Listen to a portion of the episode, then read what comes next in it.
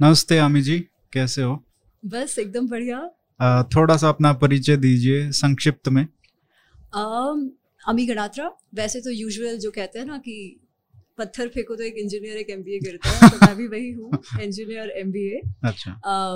Consulting करा है और हमेशा से योग और संस्कृत में रुचि रही है। हम्म। तो one thing led to another और अब इस पुस्तक को निमित्त बनी इस पुस्तक के लिखने में महाभारत अनरावल अच्छा lesser known facets of a well known history history मैं इसको देख रहा था और पुस्तक को uh, एक तो बहुत बहुत धन्यवाद ये लिखने के लिए क्योंकि uh, वेद व्यास की जो महाभारत है और जो बी आर चोपड़ा की महाभारत है वहाँ तक वो जो जर्नी है उसमें भी बहुत सारी त्रुटियाँ कह सकते हैं। ये जो नरेटिव चेंज हुए हैं करेक्टर्स का जो uh, और जो विवरण है वो सब काफ़ी बदल गया है।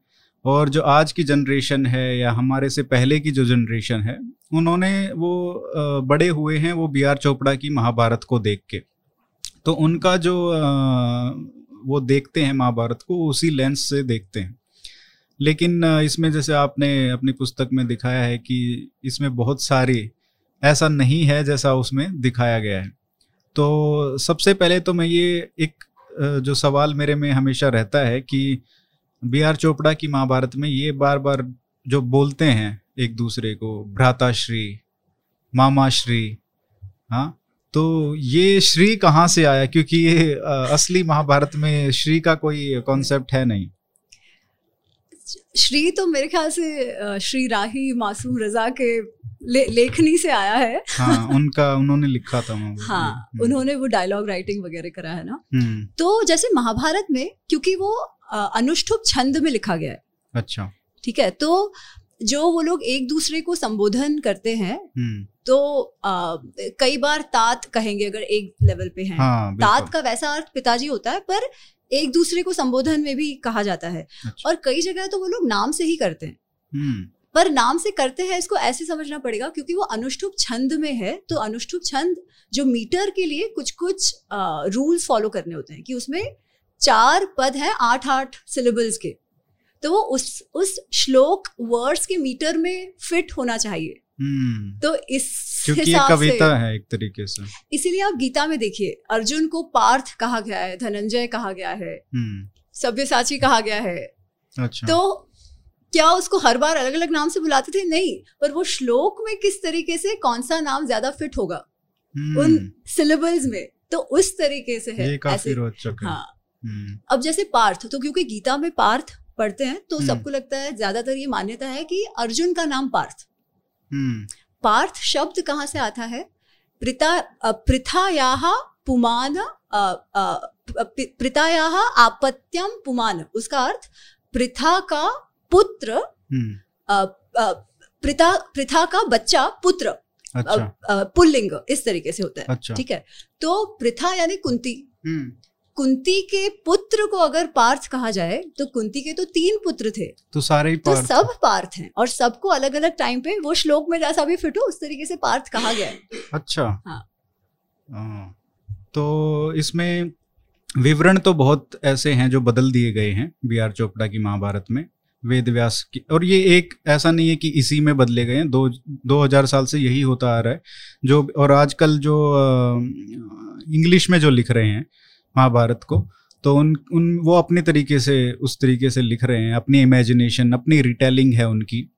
तो एक बहुत सारी जो पहले ही ये कितना भ्रांतियाँ हैं हिंदू समाज में तो इससे और भी भ्रांतियाँ पैदा हो रही हैं। और अब तो ऐसा लिखने लग गए कि उससे जो ओरिजिनल है, उससे कोई उनका वास्ता ही नहीं है।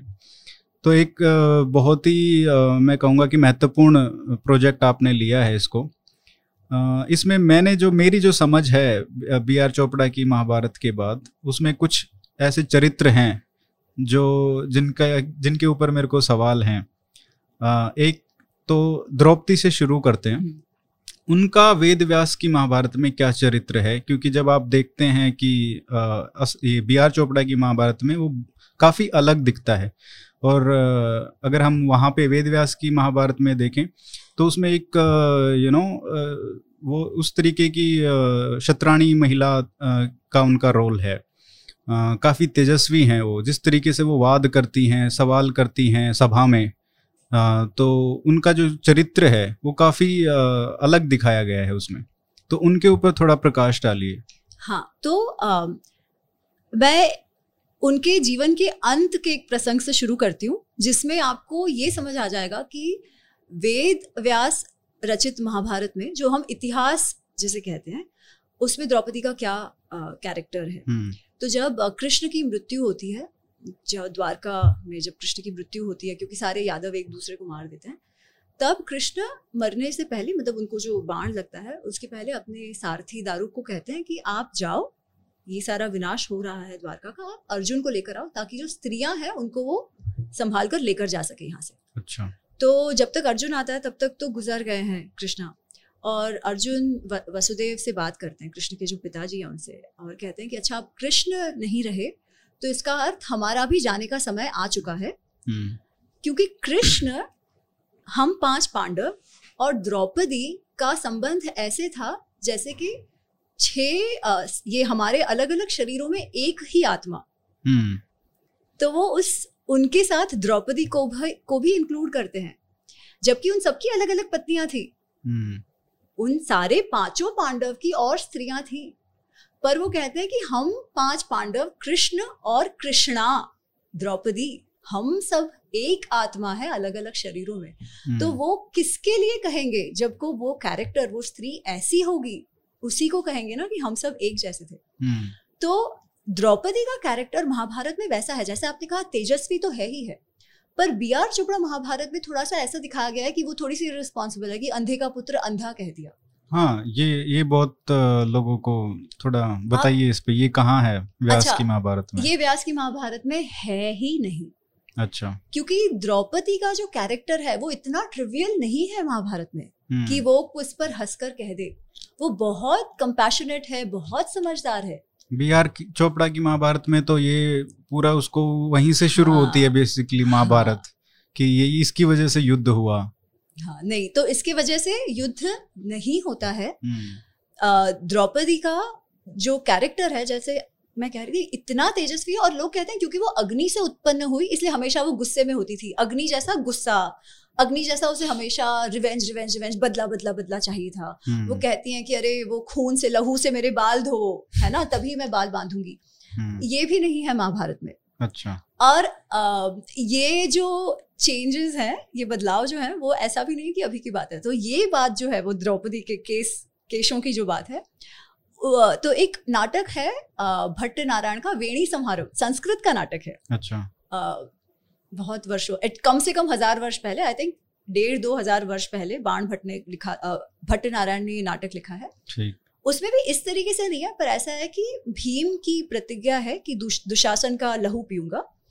पर द्रौपदी ने ये कहा है कि जब तक ये युद्ध समाप्त नहीं होता है दुशासन की मृत्यु नहीं होती तब तक मैं बाल नहीं बांधूँगी। हम्म, तो जब भीम दुशासन का लहू पीकर लेकर आता है और वो कहता है अब इन हाथों से इन लहू वाले हाथों से तुम्हारे केश बांधूँगा। हम्म, तो ये जो आइडिया है वो वहाँ से आई है। परंतु वो हम तक पहुँचते पहुँचते ऐसे हो गया कि द्रौपदी ने स्वयं कहा कि वो लहू से मेरे बाल धो हम्म, जबकि ऐसा भी नहीं है। द्रौपदी जो इसमें जो मैंने द्रौपदी के विषय में लिखा है उस चैप्टर का नाम मैंने रखा रखा है अ मैरिज दैट टाइड पाँच पांडवों को एकत्रित रखने वाला एक बॉन्ड में बांधने वाला अगर कोई कैरेक्टर है तो वो द्रौपदी है। और वो तभी हो सकता है जब उसमें ऐसे गुण हो वो हमेशा झगड़ा करने वाली हो तो क्या ऐसे हो सकता था? वो ऐसी है जब ज़रूरत पड़े तो युधिष्ठिर को भी समझाती थी। और ऐवे ही समझाना नहीं वो कर्म फल कर्म कर्म फल की बातें करती है। हम्म, वो ये कहती है कि देखो आप क्षत्रिय हो तो आपको जो करना है वो तो करना है। ऐसा भी नहीं है कि क्योंकि आप चाहते हो इसलिए वस्तु हो जाएगी। नहीं उसमें दैवत भी एक कारण है। तो मतलब गीता में जो समझाते हैं कृष्ण हम्म, वो उसका कुछ अंश उस लाइंस पर द्रौपदी ने भी युधिष्ठर को कहा है। परंतु आप जीतो या हारो आपका कर्म सिद्ध हो या ना सिद्ध हो उसके पहले आपको कर्म तो करना पड़ेगा। हम्म, फिर दैवत अगर होगा तो आपको प्रसिद्धि मिलेगी सक्सेस मिलेगा या नहीं मिलेगा। तो इस तरीका इस तरीके के वो संवाद भी करती हैं ठीक है? और उसमें सेल्फ रिस्पेक्ट भी बहुत है तो ऑफ़ कोर्स थोड़ा तो दुख होगा ना उनके साथ जो हुआ सभा में तो उनसे जो दुख होगा वो भी था। तो वो कई बार उसके बारे में कहती थी कि नहीं नहीं आपको करना चाहिए ऐसे आपको बैठे नहीं रहना चाहिए आपको युद्ध करना चाहिए जब जल्दी हो सके करना चाहिए। तो कई बार युधिष्ठिर कहें कि नहीं नहीं क्रोध करना बुरा है ये वो। तब वो युधिष्ठिर को ये भी कह देती थी कि ऐसा है मैं विलाप करने वाली हूँ आपको सुनना पड़ेगा। हम्म, सुमनस्व अच्छे मन से निबोध में मुझे सुनो आप क्योंकि हम्म। मैं स्त्री हूँ विलपिष्यामी मैं विलाप करूँगी कभी कभी सुन लो ऐसे भी कह देती है वो। अच्छा। तो सेल्फ रिस्पेक्ट भी है तेज भी है और रिस्पॉन्सिबिलिटी तो हम जो बी आर चोपड़ा महाभारत में द्रौपदी का कैरेक्टर देखते हैं वो केवल ये कि अच्छा शादी हो गई रानी है पहले तो कह देती है सूतम न वरयामी हम्म, ठीक है पहले कर्ण का इंसल्ट कर देती है ऐसा दिखाया। उसके बाद जो होता है उसके बाद दुर्योधन का कर दुर्योधन का हाँ हम्म। अंधे का पुत्र अंधा और फिर वो जो वस्त्र हरण का एपिसोड है। पर इसके बीच अच्छा मैं एक एक लेती हूँ ताकि वो क्लियर हो जाए। वो हम्म। सूतम न वरयामी मैं सूतम से विवाह नहीं करूँगी। तो अ, कई लोग कहते हैं कि उसके बाद जब कर्ण अवमानना करता है द्रौपदी की तो ठीक ही है क्योंकि द्रौपदी ने भी उसकी अवमानना की थी। तो इस एपिसोड को अगर हम समझें तो uh, Bhandarkar oriental research institute जिन्होंने क्रिटिकल एडिशन बनाया है महाभारत का और वो किस तरीके से बनाया है?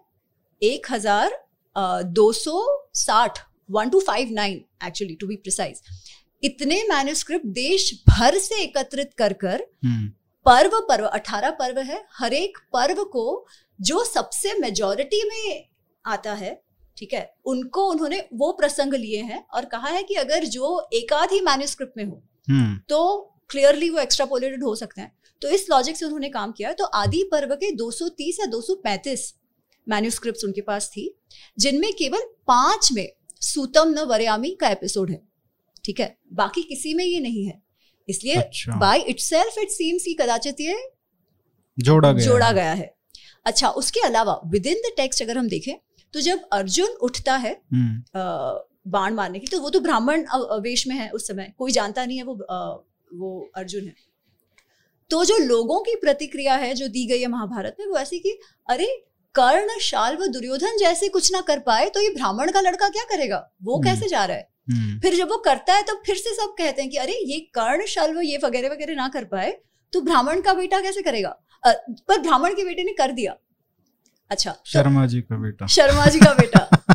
तो आप सोचो उसका मतलब जो बाकी रेफरेंसेस उस एपिसोड को आते हैं उसमें भी ऐसा कहा गया है कि कर्ण ने प्रयत्न करा और वो ना कर पाया। हम्म, अच्छा फिर जब द्रौपदी का विवाह हो जाता है और वो मतलब विवाह तो क्या बट जब अभी भीष भीम और अर्जुन ले जाते हैं द्रौपदी को हम्म, उनके कुम्हार के कुटिया में। अच्छा दूसरी बात उनको ब्राह्मण बताया गया है हम्म, और वो कुम्हार की कुटिया में रहते हैं। हम्म, तो हमको जातिवादी जातिवादी जो कहा जाता है तो अगर इतना जातिवाद होता तो क्या वो कुम्हार के कुटिया में ब्राह्मण बनकर रहते क्या?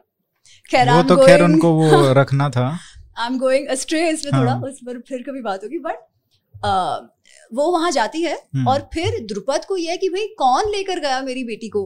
हम्म, क्योंकि उनको पता नहीं है कौन है तो वो पुरोहित को भेजते हैं युधिष्ठिर अच्छा। के पास। हम्म, और कहते हैं कि अच्छा आप कौन हो? आपका परिचय दीजिए। लड़की को तो आप ले गए हो पर अंदर से है कि भाई कौन होगा पता नहीं। तो युधिष्ठिर उनको कहता है कि तो मतलब वो पूछते हैं कि क्या आप ब्राह्मण हो शूद्र हो वैश्य हो क्षत्रिय हो आप क्या हो? हम सब परिचय चाहते हैं। तो युधिष्ठिर कहता है आपको ये प्रश्न नहीं पूछना चाहिए अब। हम्म, क्योंकि आपने जब स्वयंवर की घोषणा की थी आप आपने कुल जाति ऐसा कुछ भी तब स्पेसिफाई नहीं किया था। हम्म, तो अब भले आप चिंता मत करो आपकी पुत्री जो है वो अच्छे परिवार में है पर आपका ये प्रश्न सही नहीं है हम्म। उचित नहीं है क्योंकि आपने इस किसी भी वस्तु के का स्पेसिफिकेशन रखा नहीं था। हम्म, तो अब ये भी वो कह रहा है तो क्यों फिर कर्ण को सूतम न वरयामी कहेगी? तो ये एपिसोड इटसेल्फ इज़ इंटरपोलेटेड ये भी कदाचित नहीं हुआ है हम्म, ठीक है?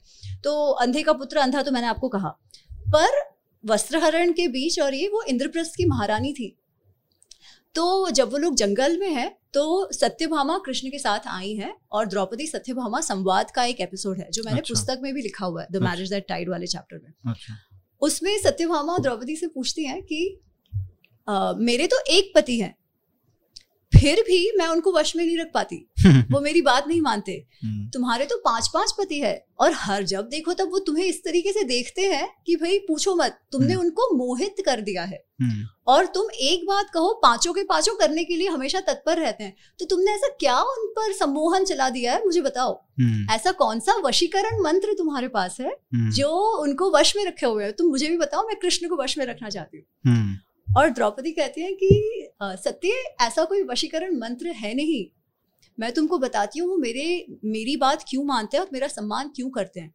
And there is this whole episode जहाँ पे वो बताती है कि जब वो इंद्रप्रस्थ की महारानी थी तब वो किस तरीके से काम करती थी। हम्म, सुबह से लेकर रात तक सबसे पहले उठना सबसे आखिर में सोना। हम्म, कितने सारे अब तो राजमहल की बात है तो कितने सारे रोज के खाना खाने वाले लाख लाख ब्राह्मण अस्सी हज़ार स्टूडेंट्स इतने सब हैं उन सबकी व्यवस्था वो करती थी। और उन सब में भी सारे उनके जो हेल्पर्स जिनको उन्होंने रखे थे सेवक सेविकाएँ उन सबको नाम से जानती थी उन सबका खाना हो जाए और हम्म। जो स्पेशल नीड्स वाले हैं जो कुब्ज वामन जिनको कहा गया हम्म, उन सबका खाना हो जाए उसके पश्चात वो खाती थी। हम्म, और सिर्फ़ क्योंकि स्त्री है इसलिए किचन में काम करके वैसे नहीं जो ट्रेजरी थी उसका पूरा ब्यौरा उसके पास होता था। जो घोड़े वगैरह होते थे कि सपोज़ युधिष्ठिर को कहीं यात्रा करनी है तो वो सारा तैयारी है कि नहीं घोड़े कौन से ये वो उस सब की जानकारी उसे होती थी। तो शी वॉज़ जैसे कहते हैं ना कि chief operating officer of the palace वैसा उसका काम है और हमें लगता है बाप रे बाप ये स्त्री इतना सब करती थी। हम्म, और जब युद्ध हो जाता है पाँच बच्चे उसके मर गए। पाँच बच्चों को अश्वत्थामा ने मारा है पर उसके बावजूद जितने वर्ष वो लोग राज करते हैं युधिष्ठिर राजा रहता है फिर उसने वो काम करा है। तो ये सब तो हम जानते ही नहीं है। तो इससे हम्म। आपको अंदाज़ा आ गया होगा कि क्या कैरेक्टर था उस स्त्री का। एकदम क्या कहे ग्रेशियस हम्म। और ये जो शादी करना था विवाह था जो पाँच पांडवों के साथ हुआ वो कितना मतलब दुर्लभ था उस समय ऐसा होना? तो दुर्लभ था पर नहीं होता था ऐसा नहीं है। अच्छा। और युधिष्ठिर जो है वो ये बात समझाते हैं। पर मैं आपको इसका थोड़ा सा बैकग्राउंड देती है देती हूँ कि ये क्यों होता है? क्योंकि युधिष्ठिर को कई बार कहा जाता है कि अरे वो डिसीज़न नहीं लेते थे हम्म, या वो एकदम वीक से थे। पर युधिष्ठिर का कैरेक्टर ऐसा नहीं है। युधिष्ठिर बहुत ही प्रैग्मेटिक लीडर है कि जिस समय जो होना चाहिए इसीलिए उनको धर्मराज कहा गया। एक कारण है उनको धर्मराज कहने का। उस पे भी आएँगे। उस पर हाँ, आएँगे। तो हाँ, वो जब द्रौपदी को अर्जुन और भीम लेकर आते हैं और द्रौपदी वहाँ बैठी और ये तो हमें पता है कुंती कहती हैं कि समित आप सब एक साथ बांट कर भिक्षा ले लो। हम्म, तो चलो वो तो एक बात है पर क्या केवल उस कारण से पाँचों से विवाह नहीं हुआ है? कारण दूसरा था। हम्म, तो अर्जुन आता है और कहता है कि अ, कि अब क्या करे? हम पाँच भाई है इसको लेकर आए शादी किसके साथ करे? हम्म, तो युधिष्ठिर कहते हैं तुम जीत कर आयो तो तुम विवाह करो। अर्जुन कहता है ये तो नहीं हो सकता आप बड़े भाई हो तो हम्म। विवाह आपका होगा। और तब ये पद्धति थी कि पहले राजा के लिए somebody else on their behalf can go and fight and get the जैसे दुर्योधन का विवाह भी ऐसे हुआ था कर्ण जीत कर आया था कलिंग से। अच्छा। हाँ तो ऐसा हुआ है जैसे भीष्म का भी हमें पता है विचित्र वीर के लिए वो आ, वो जो अम्बा अम्बालिका अंबिका हम्म। तो इस तरीके से होता है। तो अर्जुन भले ही जीता हो सबसे बड़ा भाई जो है जो राजा है हम्म, उसका विवाह करना भी जायज़ बनता है। तो वो कहता आप कर लो. हम्म। पर ये जब सब संवाद चल रहा है और द्रौपदी बैठी है और पाँच पांडव बैठे हैं हम्म, तो वो सब इतने मोहित है कि अपनी पलक भी नहीं झपका रहे और जो शब्द यूज़ हुआ है वहाँ पे वो है इंद्रियाणी संप्रमथ्यानी कि मतलब उसकी इंद्रिया ऐसे एजिटेट हो गई थी पाँचों के पाँचों की। हम्म, क्योंकि द्रौपदी जो थी वो इतनी सुंदर अट्रैक्टिव आप जो भी कहो थी कि पाँचों के पाँचों उसमें सम्मोहित हो गए थे। और द्रौपदी भी उनको देख रही है। एक टक देख रही है, उसमें ऐसे दिखाया, ठीक है। फिर युधिष्ठिर कहते हैं कि ठीक है सर्वेशाम भार्या भविष्यसी। हम सबकी भार्या बनेगी, हम हम सबकी पत्नी बनेगी। और अगर किसी को प्रॉब्लम होती तो कोई पांडव तो कहता, क्योंकि सबकी पत्नी थी, सबको ये हो सकता है कि नहीं, हम शेयर नहीं करेंगे। उनको किसी को दिक्कत नहीं है। द्रौपदी भी कुछ नहीं कहती, इसके पहले हमने द्रौपदी के कैरेक्टर की बात कही। अगर उसे प्रॉब्लम होता तो वो अवश्य कहती, पर वो भी कुछ नहीं कहती। सब खुश खुश है। ठीक है? ये बात हो जाती है तभी तो और कोई है नहीं। डिसीज़न ले लिया पाँचों की होगी। फिर कुंती प्यार से ले जाती है द्रौपदी को और कहती है कि अच्छा इस तरीके से हम खाते हैं भीम का इतना भाग होता है बाकी सबका भाग और हम सबका तुम इतना इतना करके कर देना। And she is very happy ऐसे दिखाया कि वो बहुत खुश है वो ऐसे मलका रही है हंस रही है। बहुत अच्छा सा है। मतलब उसे भी कोई इस इस बारे में उसे भी कोई विरोध नहीं था कि ऐसी परिस्थिति आ गई है। क्योंकि तब तक तो उसे ये समझ आ गया था कि ये लोग कौन है। अच्छा। पांडव है। फिर द्रुपद जब आते हैं और उनको कहते हैं कि हम पाँचों विवाह करेंगे तो उनको लगता है अरे मेरी बेटी को आप पाप में मत डालो हम्म, क्योंकि एक राजा की बहुत सारी पत्नियाँ हो सकती है पर एक स्त्री के बहुत सारे पति नहीं हो सकते। हम्म, तब फिर युधिष्ठिर उनको बताते हैं कि देखो ये ऐसा नहीं है ऐसा नहीं है कि सबकी होती है पर ऐसा भी नहीं है कि किसी की नहीं हुई या शास्त्रों द्वारा ये निष्कृत है या नहीं कर सकते ऐसा भी कोई नहीं है। प्रोहिबिटेड नहीं है ये शास्त्रों द्वारा। और वो उनको शास्त्रों का एग्ज़ाम्पल देते हैं अच्छा। कि कुछ दस प्रचेता थे उनसे एक स्त्री का विवाह हुआ। ऐसे दो तीन वो एग्जाम्पल्स देते हैं कि हम्म, ऐसा हुआ है। और हम तो आज भी जानते हैं ना कि कुछ कुछ ट्राइब्स कम्युनिटीज में अभी भी पॉलीएंड्री है। अच्छा। तो वो इस तरीके से समझाते हैं और फिर व्यास जी आते हैं और वो उनको बैकग्राउंड स्टोरी वगैरह सुनाते हैं। आई थिंक ठीक है वो तो जो भी है। पर तो इस तरीके का वो डिसीज़न लिया गया है वेरी प्रैग्मेटिकली और अगर अ, मैं और दो मिनट लूँ जी तो जब अ, चार मिनट लीजिए। तो जब कर्ण जब इन लोग को सबको पता चलता है कि ये जो ब्राह्मण जीत आए द्रौपदी को वो एक्चुअली पांडव थे। हम्म, तो अब ये कि अब आगे क्या करो? क्योंकि अब तो उनको कुछ तो देना पड़ेगा वो तो लाक्षाग्रह में जलाने वाले थे उनको पर वो तो हम्म। नहीं हुआ वहाँ से बचाए तब ये कर्ण दुर्योधन शकुनी सब प्लान कर रहे हैं कि एक काम करते हैं कि पाँचों को झगड़ा दे द्रौपदी को बहका देते हैं। हम्म, और उनके बीच फूट पड़ा देते हैं। तब कर्ण एक बात कहता है कि जहाँ ये अब तो इनको नहीं बिल्कुल ये कर सकते क्योंकि एक स्त्री में इन सबका मन रम गया है। हम्म, और वो कुंभार की कुटिया में जब द्रौपदी को इनसे दिक्कत नहीं थी तो ये अब जान कर कि ये पांडव है और राज परिवार के हस्तिनापुर राज परिवार के वो उनको क्यों छोड़ेगी? हम्म, तो द्रौपदी के आने के बाद तो इनका जो बंधुत्व है जो इनका बॉन्ड है वो तो और ही मज़बूत हो गया है। हम्म। तो द्रौपदी का बहुत बड़ा कैरेक्टर रहा है बहुत बड़ा प्रभाव रहा है पूरे महाभारत में एक और जो गलत फहमी लोगों को है शायद हो सकता है ये गलत फहमी है या सच्चाई है पर एक ये है कि जो द्रौपदी है उनका ज़्यादातर जो मोह है वो अर्जुन में है हम्म। जबकि जो मुझे लगता है वो ये है कि भीम से ज़्यादा उनका मोह है तो आपको जो व्यास की महाभारत है वहाँ पे क्या दिखता है? तो व्यास की जो महाभारत है ना उसमें हमें ऐसा कोई स्पेसिफिक प्रेफरेंस दिखता नहीं है। अच्छा। मतलब कथा में नहीं दिखता है। पर अंत में जब वो महाप्रस्थान पर्व है जब वो लोग जा रहे हैं पर्वत चढ़ रहे हैं तब द्रौपदी जब सबसे पहले गिरती हैं तब युधिष्ठिर ये कमेंट करते हैं कि ये इसलिए गिरी क्योंकि हम पाँच पति थे उनके परंतु इस ये सबसे ज़्यादा इसका सॉफ्ट कॉर्नर अर्जुन के लिए था। ये युधिष्ठिर कहते हैं ठीक है? हम्म, पर अगर हम भी, भीम का देखें तो भीम का कैरेक्टर ऐसा है ना कि वो जो भी संबंध में था वो उस संबंध में पूरी तरीके से था। फिर वो उसकी माँ के साथ हो अपने बीवी के साथ हो द्रौपदी के साथ हो। हम्म, तो द्रौपदी ने जो चाहा जब भी चाहा भीम ने वो हमेशा किया। फिर वो कोई भी कितना भी बड़ा टास्क क्यों ना हो कि वो कीचक को मारने की बात हो या वो कहीं तो दूर पर्वत से जाके एक वो नीला नीला कमल लेकर आना हो। तो ये कोई भी बात हो तो भीम ने हमेशा वो पूर्ण की। तो वो Bhim was very dependable but Bhim सबके लिए डिपेंडेबल थे। सभी के लिए। सभी के लिए डिपेंडेबल थे। इसलिए भीम का ऐसा है कि जब वो जनरली हम समझते हैं कि अर्जुन सबका फेवरेट होगा परंतु युधिष्ठर का फेवरेट भीम था। इसलिए जब वो लोग लाक्षाग्रह के बाद वो वन में है और वो एक ब्राह्मण के घर जाके रह रहे जो वो बकासुर का एपिसोड है तो कुंती कहती है ना कि नहीं हम क्षत्रिय हैं हम ऐसे हमारे जो जिनके घर हम इतने टाइम से रह रहे हैं उनको परेशान नहीं कर सकते मेरा एक पुत्र जाएगा। और वो भीम को कहती है कि तुम बक- बकासुर के पास जाओ। तो युधिष्ठिर कहते हैं कि नहीं उनके कारण तो हम सब जी रहे हैं। अगर भीम हमारे साथ नहीं रहे तो तो हमारा हमारी शक्ति नहीं रहेगी। तो हम्म, आप क्यों अपने बेटी की बलि चढ़ाने पर तुले हो? खैर, कुंती का कैरेक्टर तो बहुत ही अलग और बहुत स्ट्रांग है तो वो तो एक अलग चीज़ है। पर भीम का वैसा वो जो पिलर होता है ना, शक्ति पिलर पूरे परिवार का, वो भीम थे। हम्म। तो ये द्रौपदी से विवाह हुआ पाँचों पांडवों का। उसके बाद इतना मोह था, उसके बाद अलग अलग विवाह सबने क्यों किए?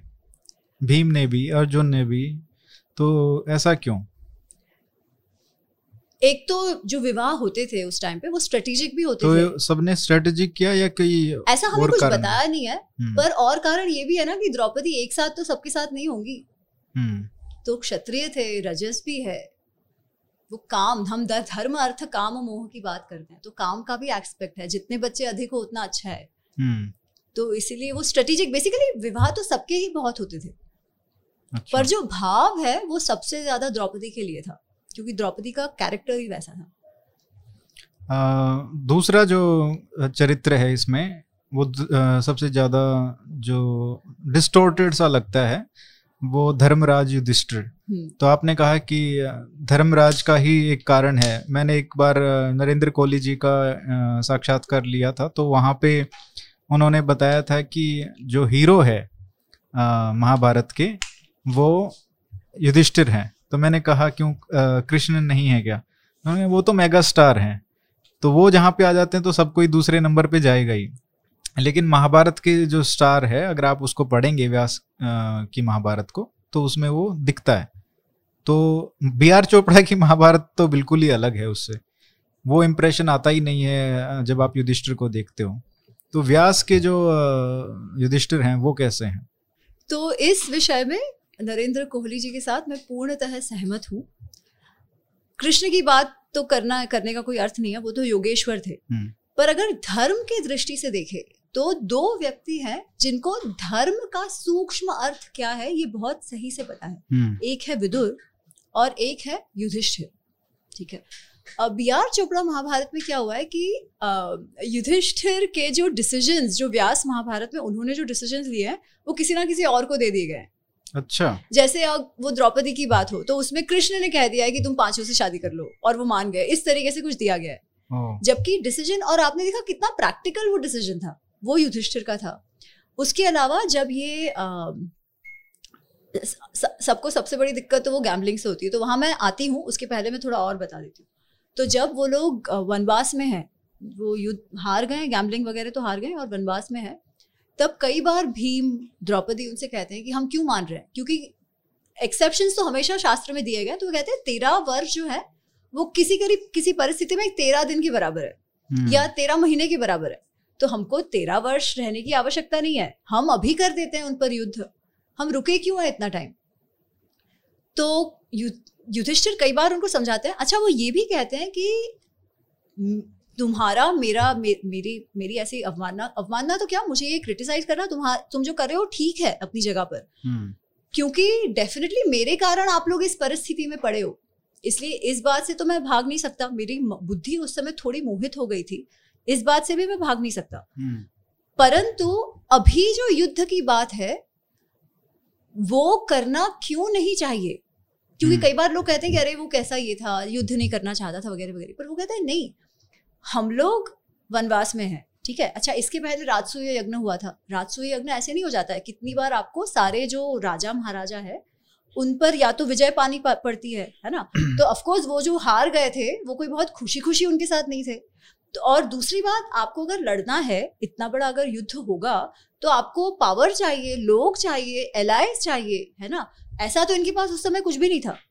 और उसके पास तो पूरा इंद्रप्रस्थ की वेल्थ हस्तिनापुर की वेल्थ सब कुछ सब हम्म। कुछ दुर्योधन के पास था लोग दुर्योधन के पास थे तो वो भीम को कहते हैं तुम परिस्थिति देखो अगर युद्ध होता है कल तो भले ही द्रोणाचार्य भीष्म सारे वैसे हमको मानते हो पर वो हस्तिनापुर की ओर से ही लड़ेंगे एलाय हम्म। सारे उनके साथ भी है तो क्या हम तैयार हैं क्या ये युद्ध करने के लिए when you fight you should fight with with कि आप जीतो उस तरीके से with the approach to win and with the objective to win पर वो एवे नहीं हो जाता उसके लिए आपको तैयारी करनी पड़ती है। hmm. तो तैयारी की कैसे करो? इसलिए वो कहते हैं कि अर्जुन तुम जाओ और जो दिव्यास्त्र है वो पहले इकट्ठा करो।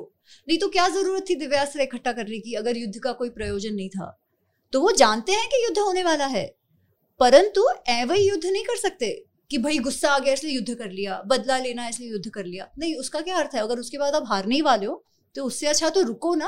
हम्म। कुछ कुछ चीज़ों के लिए आपको धैर्य रखना पड़ता है भले ही कितना भी गुस्सा आए भले ही आपको अवमानना पी जानी पड़े पर आपको जब जीतना हो आप लॉन्गर टर्म फोकस इसके हिसाब से देखो तो आप इस तरीके से इम्पल्सिवली नहीं बिहेव कर सकते। उसके लिए बुद्धि चाहिए योगस्थ बुद्धि चाहिए धैर्य चाहिए। वो युधिष्ठिर में था। अच्छा उसके बाद जब ये नेगोशिएशंस चल रहे हैं जब एक सवाल इसमें हाँ। पूछना चाहूँगा दिव्यास्त्र से क्या तात्पर्य है? किस तरीके के अस्त्र होते थे वो? कितने सामान्य अस्त्रों से कितने अलग होते थे? सामान्य तो जैसे ये है कि आप छोड़ दो और जैसे धनुष बाण होंगे। हाँ दिव्यास्त्र का एग्जैक्ट डिटेल्स तो नहीं दिया हुआ और मुझे इतनी जानकारी भी नहीं है पर यह है कि वो मंत्र कुछ होते थे। दिव्यास्त्र का अर्थ एक्चुअली कुछ मंत्रों से है वो हम इवन रामायण में देखते हैं। कि जब अ, कु- दिव्यास्त्र विश्वामित्र देते हैं राम को तो वो अस्त्र नहीं दे रहे वो मंत्र दे रहे। हम्म, तो वो मंत्रों से आप कुछ तो करते हो उन अस्त्र को। कुछ कुछ अस्त्र भी होते हैं बट वो ऐसा ऐसा कुछ करते हो कि उनका प्रभाव बहुत बढ़ जाता है। अच्छा। पर कुछ और भी होगा और भी कुछ स्पेसिफिक टाइप की मिसाइल्स या अस्त्र जो भी है वो होगा पर उसका उसकी इतनी डिटेल में जानकारी मुझे है नहीं। वो शायद धनुर्वेद में अधिक होगा। हम्म, तो- तो वापस युधिष्ठिर पे। हाँ। तो फिर जब नेगोशिएशंस शुरू होते हैं कि तेरह वर्ष हो गए और दुर्योधन कहता है नहीं नहीं तेरह वर्ष नहीं हुए वो सब बातें होती है। भीष्म कहते हैं कि नहीं हो चुके तेरह वर्ष। संशय क्यों है? तेरह वर्ष मतलब वो तो दुर्योधन को मानना नहीं है ना? हाँ। क्योंकि उसे लगता है कि वो विराट का जो युद्ध हुआ उसमें उन्होंने अर्जुन को हम्म, ढूंढ लिया। जबकि बाकी सबको ये पता है कि तेरह वर्ष और पाँच महीने अधिक हो गए हैं उसे। अच्छा। फिर भी दुर्योधन को तो मानना ही नहीं है क्योंकि दुर्योधन को केवल इंद्रप्रस्थ नहीं चाहिए। दुर्योधन कह रहा है कि मैं इनके साथ जी ही नहीं सकता। हम्म, ठीक है? और उसको जब सब समझाते हैं कि भाई तुम मान जाओ इंद्रप्रस्थ दे दो तो तब वो मना करता है। फिर पाँच ये है कि केवल पाँच गाँव दे दो। एक एक गाँव एक एक भाई को उससे मान लो। अच्छा आप कई बार लोग कहते हैं कि अरे वो मानने की क्या आवश्यकता है? हाँ, है ना? अच्छा जो महाभारत का युद्ध हुआ उसमें पचास लाख लोग मरे। ठीक है? शत्रुता तो दुर्योधन से थी। इन भाइयों की शत्रुता थी हस्तिनापुर इंद्रप्रस्थ की, अगर आप कह लो। पर उसमें कितने लोग मरे ऐसे युद्ध का निर्णय लेना कोई छोटी बात नहीं है। आपको सबका देखना पड़ता है। जब आप जो पचास लाख लोग जब मरे तो इतने सारे जो जनपद थे वहाँ पर केवल विधवाएँ रह गई थी विधवा और बच्चे। ये बताया गया है वेद व्यास की महाभारत ने एग्जैक्ट नंबर 47 लाख तो उन्होंने 17 ग्यारह अक्षाहोणी जो अ, सेना है वो दुर्योधन की और सात अक्षाहोणी युधिष्ठिर की अच्छा। ऐसे दिया है। और अक्षाहोणी का टोटलिंग मिलता है हमें। वो उन्होंने दिया है कि इतने पैदल सैनिक इतने घोड़े घोड़े अच्छा। सवारी वाले इतने रथ वाले हम्म, इसका पूरा कैलकुलेशन है। तो वो आप करो ना तो वो बुक में भी मैंने कर रखा है। अच्छा, 47 पॉइंट समथिंग लैक्स इतने लोग हैं। टोटल टोटल और वो सब मर गए ऑलमोस्ट ग्यारह जो वॉरियर्स हैं कुछ शायद सैनिक बचे होंगे पर अधिकतर तो मर ही गए हैं। ग्यारह वॉरियर्स केवल रहे हैं। हम्म, पाँच पांडव सात्यकी कृष्णा। और युयुत्सु। ये आठ लोग इनकी तरफ़ और तीन लोग कृपाचार्य कृतवर्मा और अश्वत्थामा वो उनकी तरफ़। बाकी हम्म। सभी मर गए सभी के सभी जितने एलाइज आए थे भारत भर से हम्म, सभी के सभी मर गए क्षत्रिय तो सारे के सारे मर गए तो ये जो कहते हैं कि जो महाभारत है वो नॉर्थ ईस्ट वेस्ट पैरेलल पे चलती है।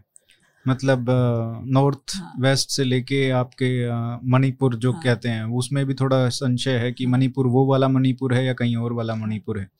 और रामायण चलती है नॉर्थ साउथ एक्सेस पे। तो इस ये कहाँ तक ठीक है? अम, ये सही नहीं है क्योंकि क्योंकि महाभारत में भारत वर्ष से सभी लोगों का पार्टिसिपेशन है। युद्ध में भी है और बहुत सारे जैसे द्रौपदी का स्वयंवर होता है वहाँ पर भी पांड्य केरल द्रविड़ वहाँ से लोग आए हैं ऐसा दिखाया गया है। अच्छा। ठीक है? और जब राजसूय यज्ञ होने वाला होता है तभी चार भाई चार दिशाओं में जाते हैं। अर्जुन नॉर्थ में जाते हैं सहदेव साउथ में आते हैं। ठीक है? फिर मणिपुर आपने जो मणिपुर की बात कही तो तब का महाभारत का जो मणिपुर है वो कलिंग से आगे दिखाया गया है। यानी आज का जो विशाखापट्टनम एरिया होगा ना उस तरफ़ कहीं तो। अच्छा। तो वो भी साउथ में हुआ। हम्म। मलय मलय ध्वज करके एक राजा है जो पांडवों के साइड से लड़े हैं। वो तो पांड्य राजा है। हम्म, एकदम साउथ से। तो नॉर्थ साउथ और नॉर्थ में तो पूरा वो कश्मीर के राजा उनका पार्टिसिपेशन है। दरद कंभोज उन सब की बातें होती है। हम्म, तो ईस्ट वेस्ट तो हम जानते हैं बट नॉर्थ साउथ का पार्टिसिपेशन भी उतना ही है। इनफैक्ट प्राग ज्योतिष जो आता है जहाँ से वो भगदत्त एक बहुत महान योद्धा थे हम्म। दुर्योधन की साइड से। अच्छा। वो प्राग ज्योतिष अब आजकल आसाम रीजन को कहा जाता है। पर अगर आप महाभारत का डिस्क्रिप्शन देखो तो it was definitely in the north क्योंकि राजसूय यज्ञ में जब अर्जुन नॉर्थ जाता है तब उनसे लड़ाई होती है। अच्छा। क्योंकि नहीं तो तो भीम ईस्ट गए हैं। आसाम साइड लोहित्य वहाँ लोहित्य इस आसाम साइड बांग्लादेश उस एरिया में है।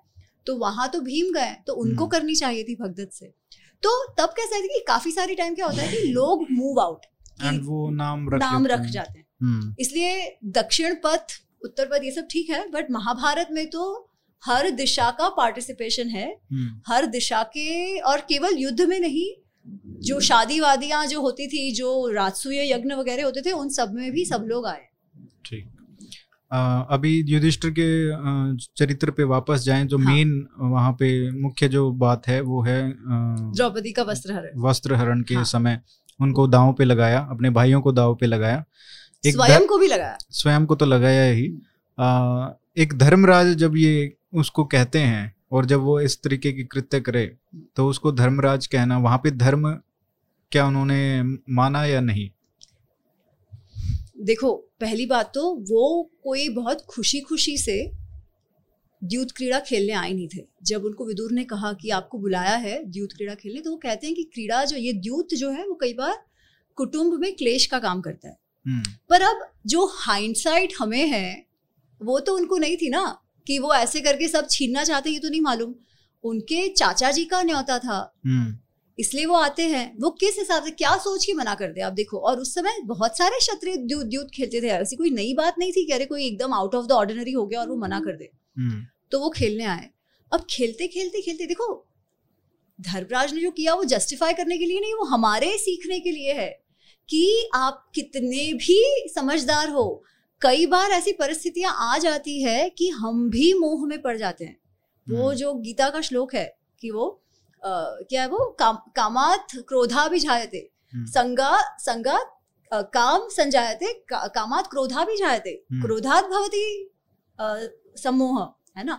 कि ये एक एक जो षड रिपु की हम बात करते हैं हम्म, वो हमारे अंदर होता है और कई परिस्थितियाँ ऐसी होती है कि हम समझ ही नहीं सकते। युधिष्ठिर ये कहता है कि मैं मोह में आ गया उस समय ठीक है? पर वो अपने भाइयों को दाव पर लगाते हैं। उनको हर बार ये है कि कदाचित अब मैं जीत जाऊँगा। कदाचित अब एक ये करके मैं जीत जाऊँगा क्योंकि शकुनी भी उनको भड़का रहे हैं। और वो स्वयं को जब हार जाते हैं तब वो कहते हैं मेरे पास कुछ भी नहीं है। हम्म, अब मैं कुछ टेक नहीं कर सकता। तो ये शकुनी कहते हैं नहीं है तुम्हारे पास। हम्म, तो वो कहते हैं नहीं मेरे पास कुछ नहीं है। तो बोलता है नहीं है द्रौपदी पणस्व। हम्म, और उनको लगता है कि अरे कि एक दाव शायद लगा दूँ तो मैं जीत जाऊँगा। अच्छा अब आप और एक बात समझो ठीक है? उन्होंने जो किया वो बिल्कुल अच्छा नहीं किया। हम्म, और हमें कोई उनसे सीख लेने की आवश्यकता नहीं है इस बारे में हम्म, ठीक है? परंतु इसको हम ट्विस्ट कर दे। In the larger frame of things. With the benefit of hindsight जब वो स्वयं को हार चुके थे और अगर द्रौपदी को नहीं लगाते तो क्या होता? आप सोचिए क्या होता? नहीं अगर जब उन्होंने अपने आप को दांव पे लगा दिया तो द्रौपदी तो उनके साथ अपने आप ही उनके साथ चले गई और उनके भाई भी। तो हाँ। अलग से लगाने की ज़रूरत ही नहीं थी। पर वो तो उस समय तो उनको उनको उकसाया गया ना कि लगाओ। और अगर लगाकर जीत जाते तो उस समय कोई लॉजिक से सोच ही नहीं रहा था। हम्म, समझ रहे हो आप? पर अगर द्रौपदी को नहीं लगाते और ये पूरा सीन नहीं होता तो क्या होता महाभारत में? लेकिन द्रौपदी ने भी बहुत सही प्रश्न पूछा सभा में कि जब ये खुद मतलब हार गया है अपने आप को दांव लगा पे लगा दिया है और हार गया है हाँ। तो मेरे मेरे को कैसे लगा सकता हाँ? तो ये उन्होंने पूछा भीष्म से पूछा। उन्होंने सबसे पूछा हम्म, सबसे पूछा कि आप बताओ इसका उत्तर क्या है? हम्म, और विदुर कहते हैं कि नहीं लगा सकते। वो हम्म। हार गए तो लगा नहीं सकते। विकर्ण तो इस हद तक कहते हैं कि विकर्ण जो अ, दुर्योधन के दुर्योधन के भाई है। भाई वो तो इस हद तक कहते हैं कि द्यूत हो दारू हो जो मदिरा वगैरह इस समय इन खेलों में जो निर्णय लिए गए हो वो तो फाइनल वैसे भी नहीं हो सकते क्योंकि वो मोह में लिए गए हैं। काम से लिए गए हैं इसलिए ये तो वैसे भी वैलिड नहीं है। हम्म, जो इस तरीके से डिसीज़न लेता है वो तो वैलिड नहीं है इसलिए ये कुछ वैलिड ही नहीं है ठीक है? पर उन दोनों को तो चुप करा देते हैं। फिर वो बार बार भीष्म से पूछती हैं और बाकी सबसे भी कि नहीं आप मुझे बताओ।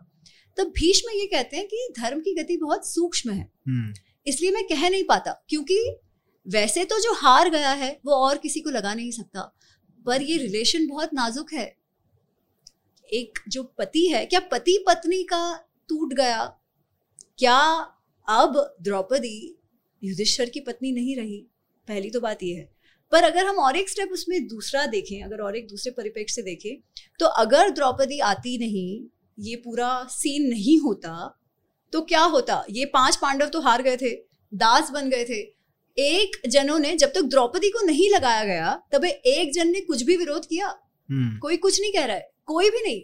विरोध शुरू ही हुआ द्रौपदी के आने के बाद क्योंकि इतना बड़ा ट्रेवेस्टी हो चुका था तब कि हम्म, कुछ कुछ लोग तो बोलने लगे कि भाई ये क्या चल रहा है? हम्म, तो द्रौपदी ने जब आके पूछा और इतना हल्ला हो गया तब धृतराष्ट्र डर गया। तब तक तो उसे कोई दिक्कत नहीं थी। मतलब अगर द्रौपदी का पूरा सीन नहीं होता तो पांडव तो ऑलरेडी दास बन चुके थे।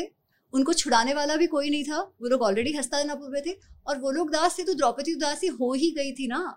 हम्म, तो टेक्निकली भीष्म जो कह रहे हैं ना वो गलत नहीं है पर हर चीज़ टेक्निकली भी नहीं करी जा सकती ना। आप स्टैंड तो ले सकते हो। नॉट दैट उनका स्टैंड का कोई वैल्यू होता क्योंकि उन जो भी भीष्म कह रहे हैं बार बार मतलब not just in this incident कोई भी इंसिडेंट हो दुर्योधन और कर्ण उनकी इतनी बेइज्जती करते हैं कि पूछो मत और कोई कुछ नहीं कहता। हर बार थ्रू आउट उनका हम्म। जो भी कोर्ट सीन्स जितने भी दिखाए गए ठीक है? तो वो कुछ नहीं कहते वो एक चीज़ है। पर अगर ये नहीं होता तो ऑलरेडी ये लोग दास बन चुके थे और कुछ नहीं होता। क्योंकि द्रौपदी को स्टेक पे लगाया गया तो इवेंचुअली ये सब हल्ला हुआ और धृतराज ने कहा कि भाई नहीं तुम वरदान मांग लो। हम्म, तो अगर हम उस परिप्रेक्ष्य से देखें तो भले ही ये मोह में लगाया गया उठाया गया स्टेप था उनके लिए ये स्टेप अच्छा हुआ कि पूरा ये सीन क्रिएट हुआ। और जो गीता प्रेस है उसमें एक छोटी सी बात दी गई है हम्म, कि जब ये अपने दूत को भेजता है दुर्योधन कि हम्म, भाई लेकर आओ दासी हो गई है द्रौपदी उसको लेकर आओ। और द्रौपदी कहती है मैं नहीं आऊँगा और नहीं आऊँगी। तो ऐसा दिखाया गया है छोटा सा एक लाइन दी गई है कि युधिष्ठिर जो है वो अपने एक इसको इशारे से भेजकर द्रौपदी से कहलाता है कि तुम रोते रोते आओ। अच्छा। ठीक है? नॉट दैट द्रौपदी मानती है। द्रौपदी तो ऑलरेडी ये है कि शायद इत, इसे देखकर तो लोग उठेंगे। हम्म, वैसे तो ये जो चल रहा था तभी किसी ने बोलना चाहिए था कि ये क्या चल रहा है? ऐसे थोड़ी ना आप इंसानों को डाल के ये कर सकते हो पर कोई कुछ नहीं कह रहा। हम्म, और युधिष्ठिर की परिस्थिति तब ऐसी है कि वो भी तब क्या बोले? वो तो ऑलरेडी आप सोचो आप हारे जा रहे हो हारे जा रहे हो तो वो थोड़ा सा तो है। तो धर्मराज उनको इस इंसिडेंट के कारण नहीं कहा गया। धर्मराज उनको वो हरेक परिस्थिति में जिस तरीके से धर्म की सूक्ष्म गति को समझकर डिसीज़न लेते थे इसलिए कहा गया। अब धर्म का अर्थ क्या? हम्म, धारयति इति धर्म। धारणात् धर्म इति आहु धर्मो धारयति प्रजा। यह स्यात् धारण संयुक्तम तत एव धर्म। इसका अर्थ हुआ कि धारण करना जो that which upholds that which sustains that is dharma. हम्म, यही वही सिर्फ़ सच बोलते रहना ये धर्म है ऐसा नहीं है। केवल अहिंसा करना ये धर्म है। नहीं क्योंकि अगर कोई क्रिमिनल है तो उन पर आप उनके साथ अगर आप न्याय ना दिलाओ उनके हम्म। साथ हिंसा ना करो तो वो हिंसा हो गई। आप किसी को जस्टिस ना करो और टेररिस्ट को जाने दो तो वो हिंसा हो गई। वो धर्म नहीं है वो अधर्म है। आप रॉन्ग प्रेसिडेंट सेट कर रहे हो। इस तरीके से सोसाइटी चल नहीं सकती। तो वो सूक्ष्मता जो है वो युधिष्ठिर में थी। इनफैक्ट वो कहते हैं कि मैं मैं हमेशा केवल धर्म के बारे में सोचता हूँ। इसीलिए रिफ्लेक्सिवली जो ही जो मैं करता हूँ ना वो इंट्यूटिवली जो मैं करता हूँ वो भी सही होता है।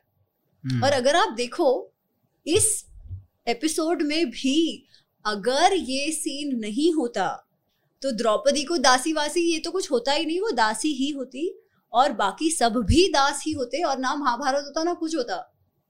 दुर्योधन के मज़े होते सिर्फ़। अगेन नॉट टू से कि उन्होंने ऐसे किया इसलिए हम अपनी पत्नियों को स्टेक कर दे नहीं। इतिहास का अर्थ हमारा जो इतिहास है again I just take two minutes to explain इतिहास। बिल्कुल बिकॉज़ मुझे लगता है जब हम रामायण महाभारत पढ़ते हैं तब वो दृष्टिकोण होना आवश्यक है। हम्म, इतिहास का अर्थ जो डेफिनेशन एक तो इतिहास मतलब that which was not a mythology हम क्लियरली ये कहते हैं कि ये हिस्ट्री है इतिहास है। अ, तो डेफिनेशन जो संस्कृत में है वो है धर्म अर्थ काम मोक्षाणाम उपदेश समन्वितम पूर्ववृत्तम कथायुक्तम इतिहासम प्रचक्षते। इसका अर्थ पूर्ववृत्तम जो पहले हुआ है ठीक है? लोग भले लेजेंड कहे हमारे लिए जो पहले हुआ है वही है। कथा युक्त थोड़ा सा एलिगोरिकल एलिमेंट है ताकि लोगों को सही में समझ में आए। इतने आपको ओरल प्रोपोगेशन करना है इसलिए हम्म। कथा युक्त है। पर उसका एक उद्देश्य भी है। उद्देश्य क्या है? धर्म जो चार पुरुषार्थ हैं धर्म अर्थ काम मोक्ष वो लोगों का उसका ज्ञान लोगों तक जाए। ठीक है? अच्छा अब ये ज्ञान तो वेद स्मृति सब में है तो इतिहास का क्या प्रयोजन है? हम्म, हम जब एमबीए करते हैं तो हमें थियोरी तो बहुत सिखाते हैं पर वो थियोरी हमें समझ कब आती है जब हमें केस स्टडी में उसको अप्लाई किया हुआ देखते हैं। ठीक है? उसका मतलब केस स्टडी में हर जो चीज़ हुई वो सही हुई नहीं पर वो जो हुआ उससे हमने सीखा कि क्या सही क्या गलत। अप्लाइड इतिहास। तो इतिहास इज़ अप्लाइड ज्ञान ऑफ़ पुरुषार्थ। It is a case study for us to learn और वो दृष्टिकोण होना अति आवश्यक है जब हम इतिहास पढ़े। और इसीलिए इतिहास को इतिहास के रूप में जानना भी आवश्यक है। ये रीटेलिंग्स वगैरह जो हैं आजकल की द्रौपदी की दृष्टि से कर्ण की दृष्टि से द्रौपदी और कर्ण का लव एंगल दिखा दिया। ये इतिहास नहीं हो सकता क्योंकि जो उपदेश व्यास जी हमें देना चाह रहे थे हम्म, वो हम सही से समझे धर्म का अर्थ सही से समझे। इसलिए इतिहास को भी जो उन्होंने कहा है वो दृष्टि से समझना आवश्यक है। एक और जो चरित्र है जो जो यहाँ पे बी आर चोपड़ा में कमज़ोर दिखता है वास्तव में नहीं है वो अर्जुन का है। अ, तो अर्जुन का जो चरित्र है वेद व्यास जी के महाभारत में और बी आर चोपड़ा महाभारत में कितना अलग है? जैसे मुझे तो अर्जुन का character B R Chopra Mahabharat में भी पसंद आया था पर अर्जुन जो उन कुछ जो न्यूएंसेस है वो तो चलो एक सीरियल थी इसलिए उसमें जितना दिखा सके उतना दिखाते हैं पर अर्जुन को सब महाभारत में बहुत पसंद करते हैं। हम्म, पर वो पसंद करने का कारण क्योंकि वो पांडव है या वो अच्छा दिखता है ऐसा कुछ नहीं है। अर्जुन के कुछ गुण ही वैसे है जो हम्म। जिसके कारण लोगों को वो बहुत पसंद आता है। जैसे हम उसकी बचपन की बात देखें तो द्रोणाचार्य उसे इसलिए नहीं पसंद कर रहे कि भाई अरे बाबा मुझे बहुत अच्छे वाइब्स आ रहे हैं ऐसे कुछ। अर्जुन के कार्य ऐसे है कि कोई पसंद कैसे ना करे। जैसे कुछ कुछ इंसिडेंट्स तो हमने देखा है कि वो उसके आँखों में मारना वो पक्षी के का गला काटना एकदम फोकस से वो सब तो है। वो लड़का हमेशा अभ्यास में ही रचा हुआ था। उसे बाकी कुछ नहीं पड़ी थी। उसे ये था कि मुझे सब कुछ सीख लेना है। तो एक इंसिडेंट है वो इतना सुंदर है उसमें कि द्रोणाचार्य को तो ऐसा है कि मेरा बेटा सबसे अच्छा हो। शुरुआत में तो ऐसा ही था कि हम्म। अश्वत्थामा को मैं सब सिखा दूँ। हम्म, पर उनको लगता है कि अरे ये अर्जुन तो ऐसा है कि मेरे पास कुछ छोड़ेगा ही नहीं। सब ऐसे निचोड़ के सीख लेगा। अच्छा। तो वो अपने जो अ, उनके कोई होते हैं जो खाना बनाते होते हैं हम्म, उनको कहते हैं कि अ, अर्जुन को ना कभी भी रात में तुम अंधेरे में खाना मत देना। अच्छा। खाना वो तब जब दि, दिन हो दिया लगाया हो तभी खाना देना। हम्म, तो एक बार ये होगा कि वो खाना खा रहा था दिए जलाए हुए थे और बहुत हवा आई। तो सारे जो दीप हैं वो बुझ गए। अब वो बच्चा खा रहा है। तो उसके दिमाग में एक सोचता है कि अरे देखो ये मुझे मेरा हाथ दिख नहीं रहा। हम्म, परंतु मेरे मुँह में जा रहा है। ये क्यों हुआ? अभ्यास के कारण। क्योंकि मैं रोज मुझे आदत है फिर दूसरी रात से द्रोणाचार्य को आवाज़ें सुनाई देने लगी धनुष बाण की। क्योंकि इसने सोचा कि अगर मैं अभ्यास करता रहूँ तो अंधेरे में भी मैं मेरे टारगेट को हिट कर सकता हूँ। और वो हम्म। शुरू हो गया अभ्यास करना और उसमें भी परफेक्ट हो गया। अब ऐसा जो शिष्य हो वो किसे ना पसंद आए? जो इतना ज़्यादा फोकस्ड है वो जो कर रहा है। अच्छा क्या वो केवल द्रोणाचार्य के साथ ऐसा था? नहीं वो जब पाँच वर्ष हमको कहा जाता है कि इंद्र की सभा में था वहाँ गंधर्व विद्या में एकदम एक्सपर्ट हो जाता है। हम्म, कैसे? क्योंकि उसकी ग्रहण शक्ति और उसका डेडिकेशन वैसा था। ठीक है? और उसमें शक्ति शक्ति से ज़्यादा जो स्किल थी वो तो अत्याधिक थी। अ, आप महाभारत का युद्ध देखो तो दो ऐसे कैरेक्टर्स हैं जो किसी के सामने नहीं हारे। एक भीष्म और एक अर्जुन। भीष्म को तो चलो फिर अर्जुन ये करते हैं बट ये दोनों एक भी युद्ध कभी नहीं हारे। बाकी ऐसा कोई नहीं है। कई बार ये बात होती है कि अरे कर्ण अर्जुन से अच्छा। लेकिन कर्ण को तो हरा दिया था अर्जुन ने। कितनी बार? और सिर्फ़ कर्ण को ही नहीं सारे आए थे कितने अरे कर्ण को तो भी अर्जुन ने क्या कर्ण को तो भीम ने भी हराया है। कर्ण को तो अभिमन्यु ने भी हराया है। कर्ण को तो सात्यकी ने भी हराया है। फिर भी he was amongst the good warriors no doubt ठीक है? पर केवल अर्जुन ने नहीं बाकी सबने हराया। तो ये जो कर्ण का हवा खड़ा करते हैं चलो वो तो हम उस पर बात करेंगे। पर अर्जुन का कैरेक्टर एक तो ये अच्छा अब वो इतना अच्छा धनुर्धर है इतना अच्छा क्षत्रिय है पर उसकी एक क्वालिटी और है। डेडिकेशन वो सब तो हमने देख लिया। उसे कहा जाता है गुड़ाकेश जिसने हम्म। अपने सो, अपने सोने पर भी विजय पा लिया। मतलब जो इंद्रिय निग्रह जिसे कहते हैं ना कि हर इम्पल्सिस पर ह्यूमन इम्पल्सिस पर बहुत कंट्रोल जिसका हो हम्म, उसी की योगस्थ बुद्धि भी हो सकती है। बट खैर वो एक अलग ही है। पर वैसा कंट्रोल भी उसका बहुत था अर्जुन का। तीसरी बात इतना महान धनुर्धर उसको कई बार कृष्ण ने ऐसे ऐसे झाड़ा है। मतलब ऐसे तक कहा है कि तुम्हें ना धर्म की अकल है तुम तो मूर्ख हो तुम मूर्ख जैसे डिसीज़न लेते हो।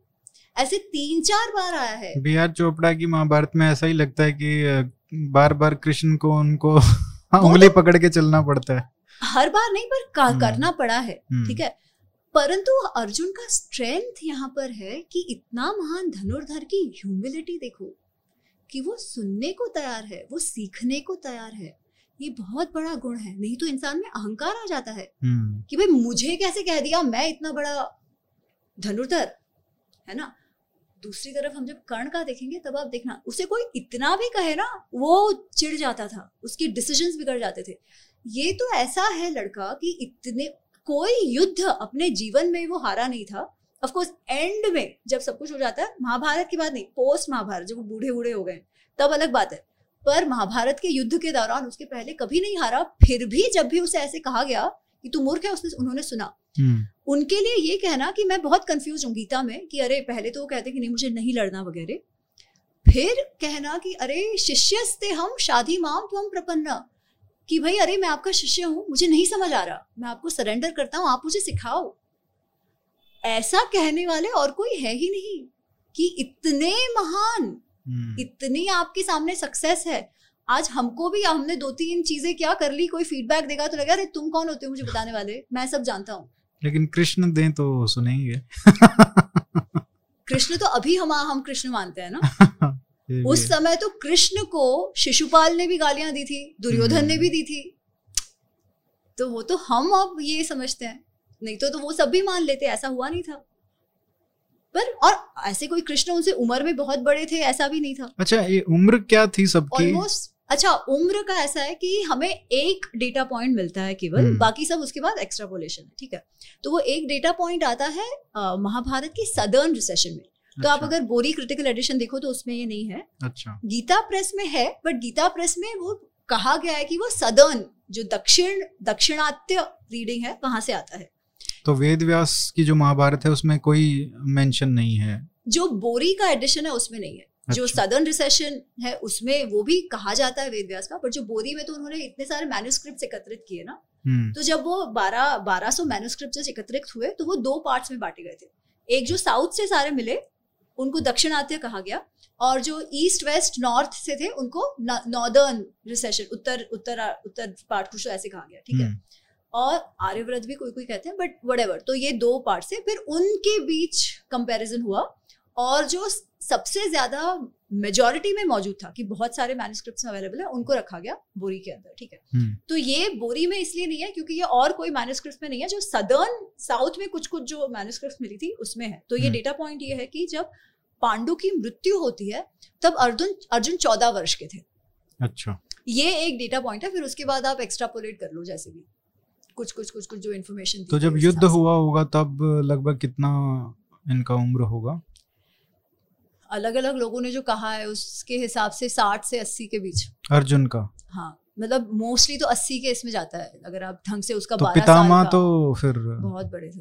पर वही है ना कि वो भी हम एग्जैक्टली exactly नहीं कह सकते। एजाम्पन्स बहुत सारे हैं कि वो यहाँ कितने वर्ष रहे। इंद्रप्रस्थ में तेरह वर्ष का वनवास था ये हम जानते हैं। हम्म, उसके पहले बारह वर्ष का अर्जुन का अकेले का जो वनवास था वो द्रौपदी के साथ द्रौपदी युधिष्ठिर के साथ जो होता है वो है। अच्छा वो भी कोई कोई कहते हैं बारह वर्ष नहीं था बारह महीने था। तो उसमें क्लैरिटी नहीं है ठीक है? हम्म। बट अगर हम बारह वर्ष वो गिने तेरह वर्ष का वनवास गिने तो वो पच्चीस वर्ष तो वैसे ही हो गए। उसके पहले जो उनका पढ़ाई का टाइम था जो पढ़ाई वो हस्तिनापुर जब आते हैं तब युधिष्ठिर सोलह वर्ष के हम्म, और अर्जुन जो है वो चौदह वर्ष के थे पर द सदर्न रिसेशन हम्म, ठीक है? तो उसके बाद तो दो एकाध वर्ष तो वो लोग कृपाचार्य के साथ थे। फिर द्रोणाचार्य आते हैं।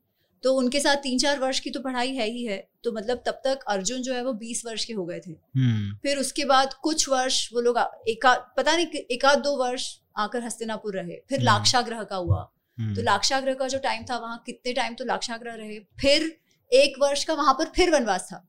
द्रौपदी के साथ विवाह हुआ तब तक। तो वो। तब तक शायद तेईस चौबीस साल के कम से कम हो गए थे। तो वो चौबीस साल के बाद विवाह होता है इंद्रप्रस्थ मिलता है। इंद्रप्रस्थ को लोग इतना महान बनाते हैं खांडव प्रस्थ से। हम्म, उसके बाद वो बारह वर्ष का उनका ट्रैवल होता है। तो वो ऑलरेडी करते करते करते मतलब अच्छा खासा टाइम बीत गया। अगर किसी को करना हो तो इट्स एन इंटरेस्टिंग एक्सरसाइज हाँ तो इतना मतलब 120 साल का तो हो ही जाएँगे ना फिर। भीष्म तो हाँ।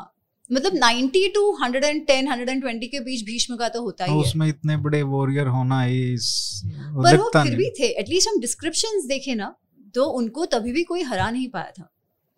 अर्जुन के और अर्जुन को भी शिखंडी की सहायता लेनी पड़ी उनको मारने के लिए। मतलब बाहुबल तो था और क्या होता है ना उस जमाने में तो जैसे आप पतंजलि योग सूत्र देखो तो पतंजलि योग सूत्र में जब वो कहते हैं कि आप योगस्थ हो तो जब आप वो परम ध्यान पाओ तो आपको कुछ कुछ सिद्धियाँ आती है। ऑफकोर्स वो कहते हैं कि वो सिद्धियों में अटक नहीं जाना चाहिए कैवल्य और भी उससे आगे। पर आप कुछ टाइप का जीवन बिताओ हम्म, तो आपको कुछ कुछ टाइप की सिद्धियाँ मिलती है। जैसे ये ब्रह्मचर्य एकदम अखंड ब्रह्मचर्य था हम्म, त्रिदंड ब्रह्मचर्य जैसा भीष्म का। और बहुत उनकी वर्चुअस लाइफ थी पर इसके कारण बहुत शक्तियाँ आती है। क्योंकि वीर्य का वो उधर्व रेता जिसे कहा जाता है। ऑफकोर्स वो तो सन्यासी को कहा जाता है बट फिर भी। तो उसके कारण शक्तियाँ होती है। तो अगर आप योग सूत्र के हिसाब से देखो तो it is actually not so strange ऐसा हो सकता है। पर हाँ वो I am not putting my foot down and saying ऐसा ही था। इस तरीके से आता है। ठीक है। दुर्योधन का तो खैर सबको पता ही है जो करेक्टर था इविल जो करेक्टर है, वो उसमें, वो पूरी तरीके से निखर के आता है बी आर चोपड़ा के में।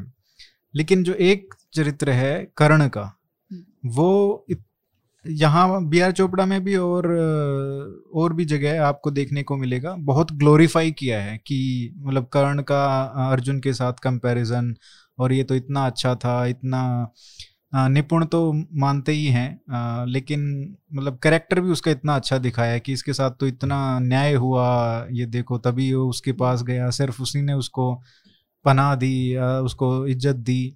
तो इस तरीके की बातें होती हैं। तो ये जो चरित्र है कर्ण का वेद व्यास जी की महाभारत में कैसा है? अच्छा कर्ण के लिए तो मुझे कम से कम दस पंद्रह मिनट लगेंगे तो मैं डिटेल में बताने बिल्कुल। वाली शुरुआत से शुरू करो। तो मैं कहूँगी कि आ, अगर आप बुक लेते हैं बुक पढ़ते हैं तो उसमें एक चैप्टर है अ फ्रेंडशिप ऑफ़ डूम अच्छा। जो अर्जुन जो दुर्योधन और कर्ण पर है। वो मैं अवश्य चाहूँगी कि सब पढ़े उससे बहुत क्लियर हो जाएगा दोनों के कैरेक्टर्स कैसे थे इंक्लूडिंग कर्ण या तो सबसे पहले तो लोगों को जो दर्द होता है कर्ण के लिए स्पेशली जो बहुत सारे रिटेलिंग्स में है वो किस कारण है? चलो माँ ने त्याग दिया वो तो फिर भी ठीक है क्योंकि वो तो काफ़ी टाइम तक जानता नहीं है कि माँ ने त्यागा। पर दूसरा है कि उसके साथ इसलिए अन्याय होता है क्यों? क्योंकि उसका कोई इसमें फॉल्ट नहीं है वो छोटी जाति का है ऐसा हमें माना जाता है। छोटी जाति जो भी हम I am using the term people use right और सूत पुत्र उसे सूत पुत्र सूत पुत्र तो सूत पुत्र को ऐसे समझा गया जैसे सूत पुत्र मतलब कोई गाली हो।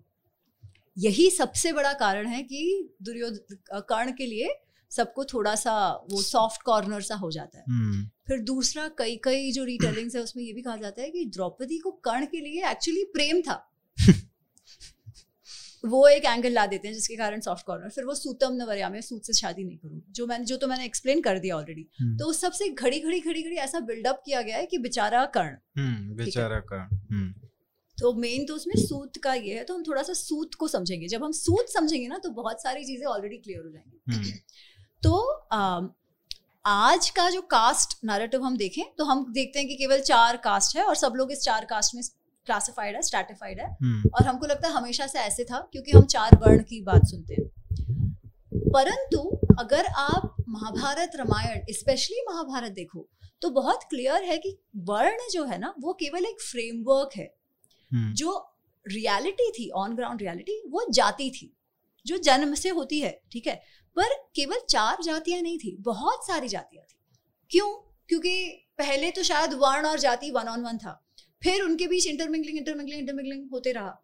तो जब इवन ब्रिटिशर्स जब आए थे और उन्होंने पहला कास्ट सेंसस किया तभी तीन हज़ार जातियाँ थी ठीक है हम्म। जिनको क्लैरिटी भी नहीं थी वो कौन से वर्ण में बैठते हैं?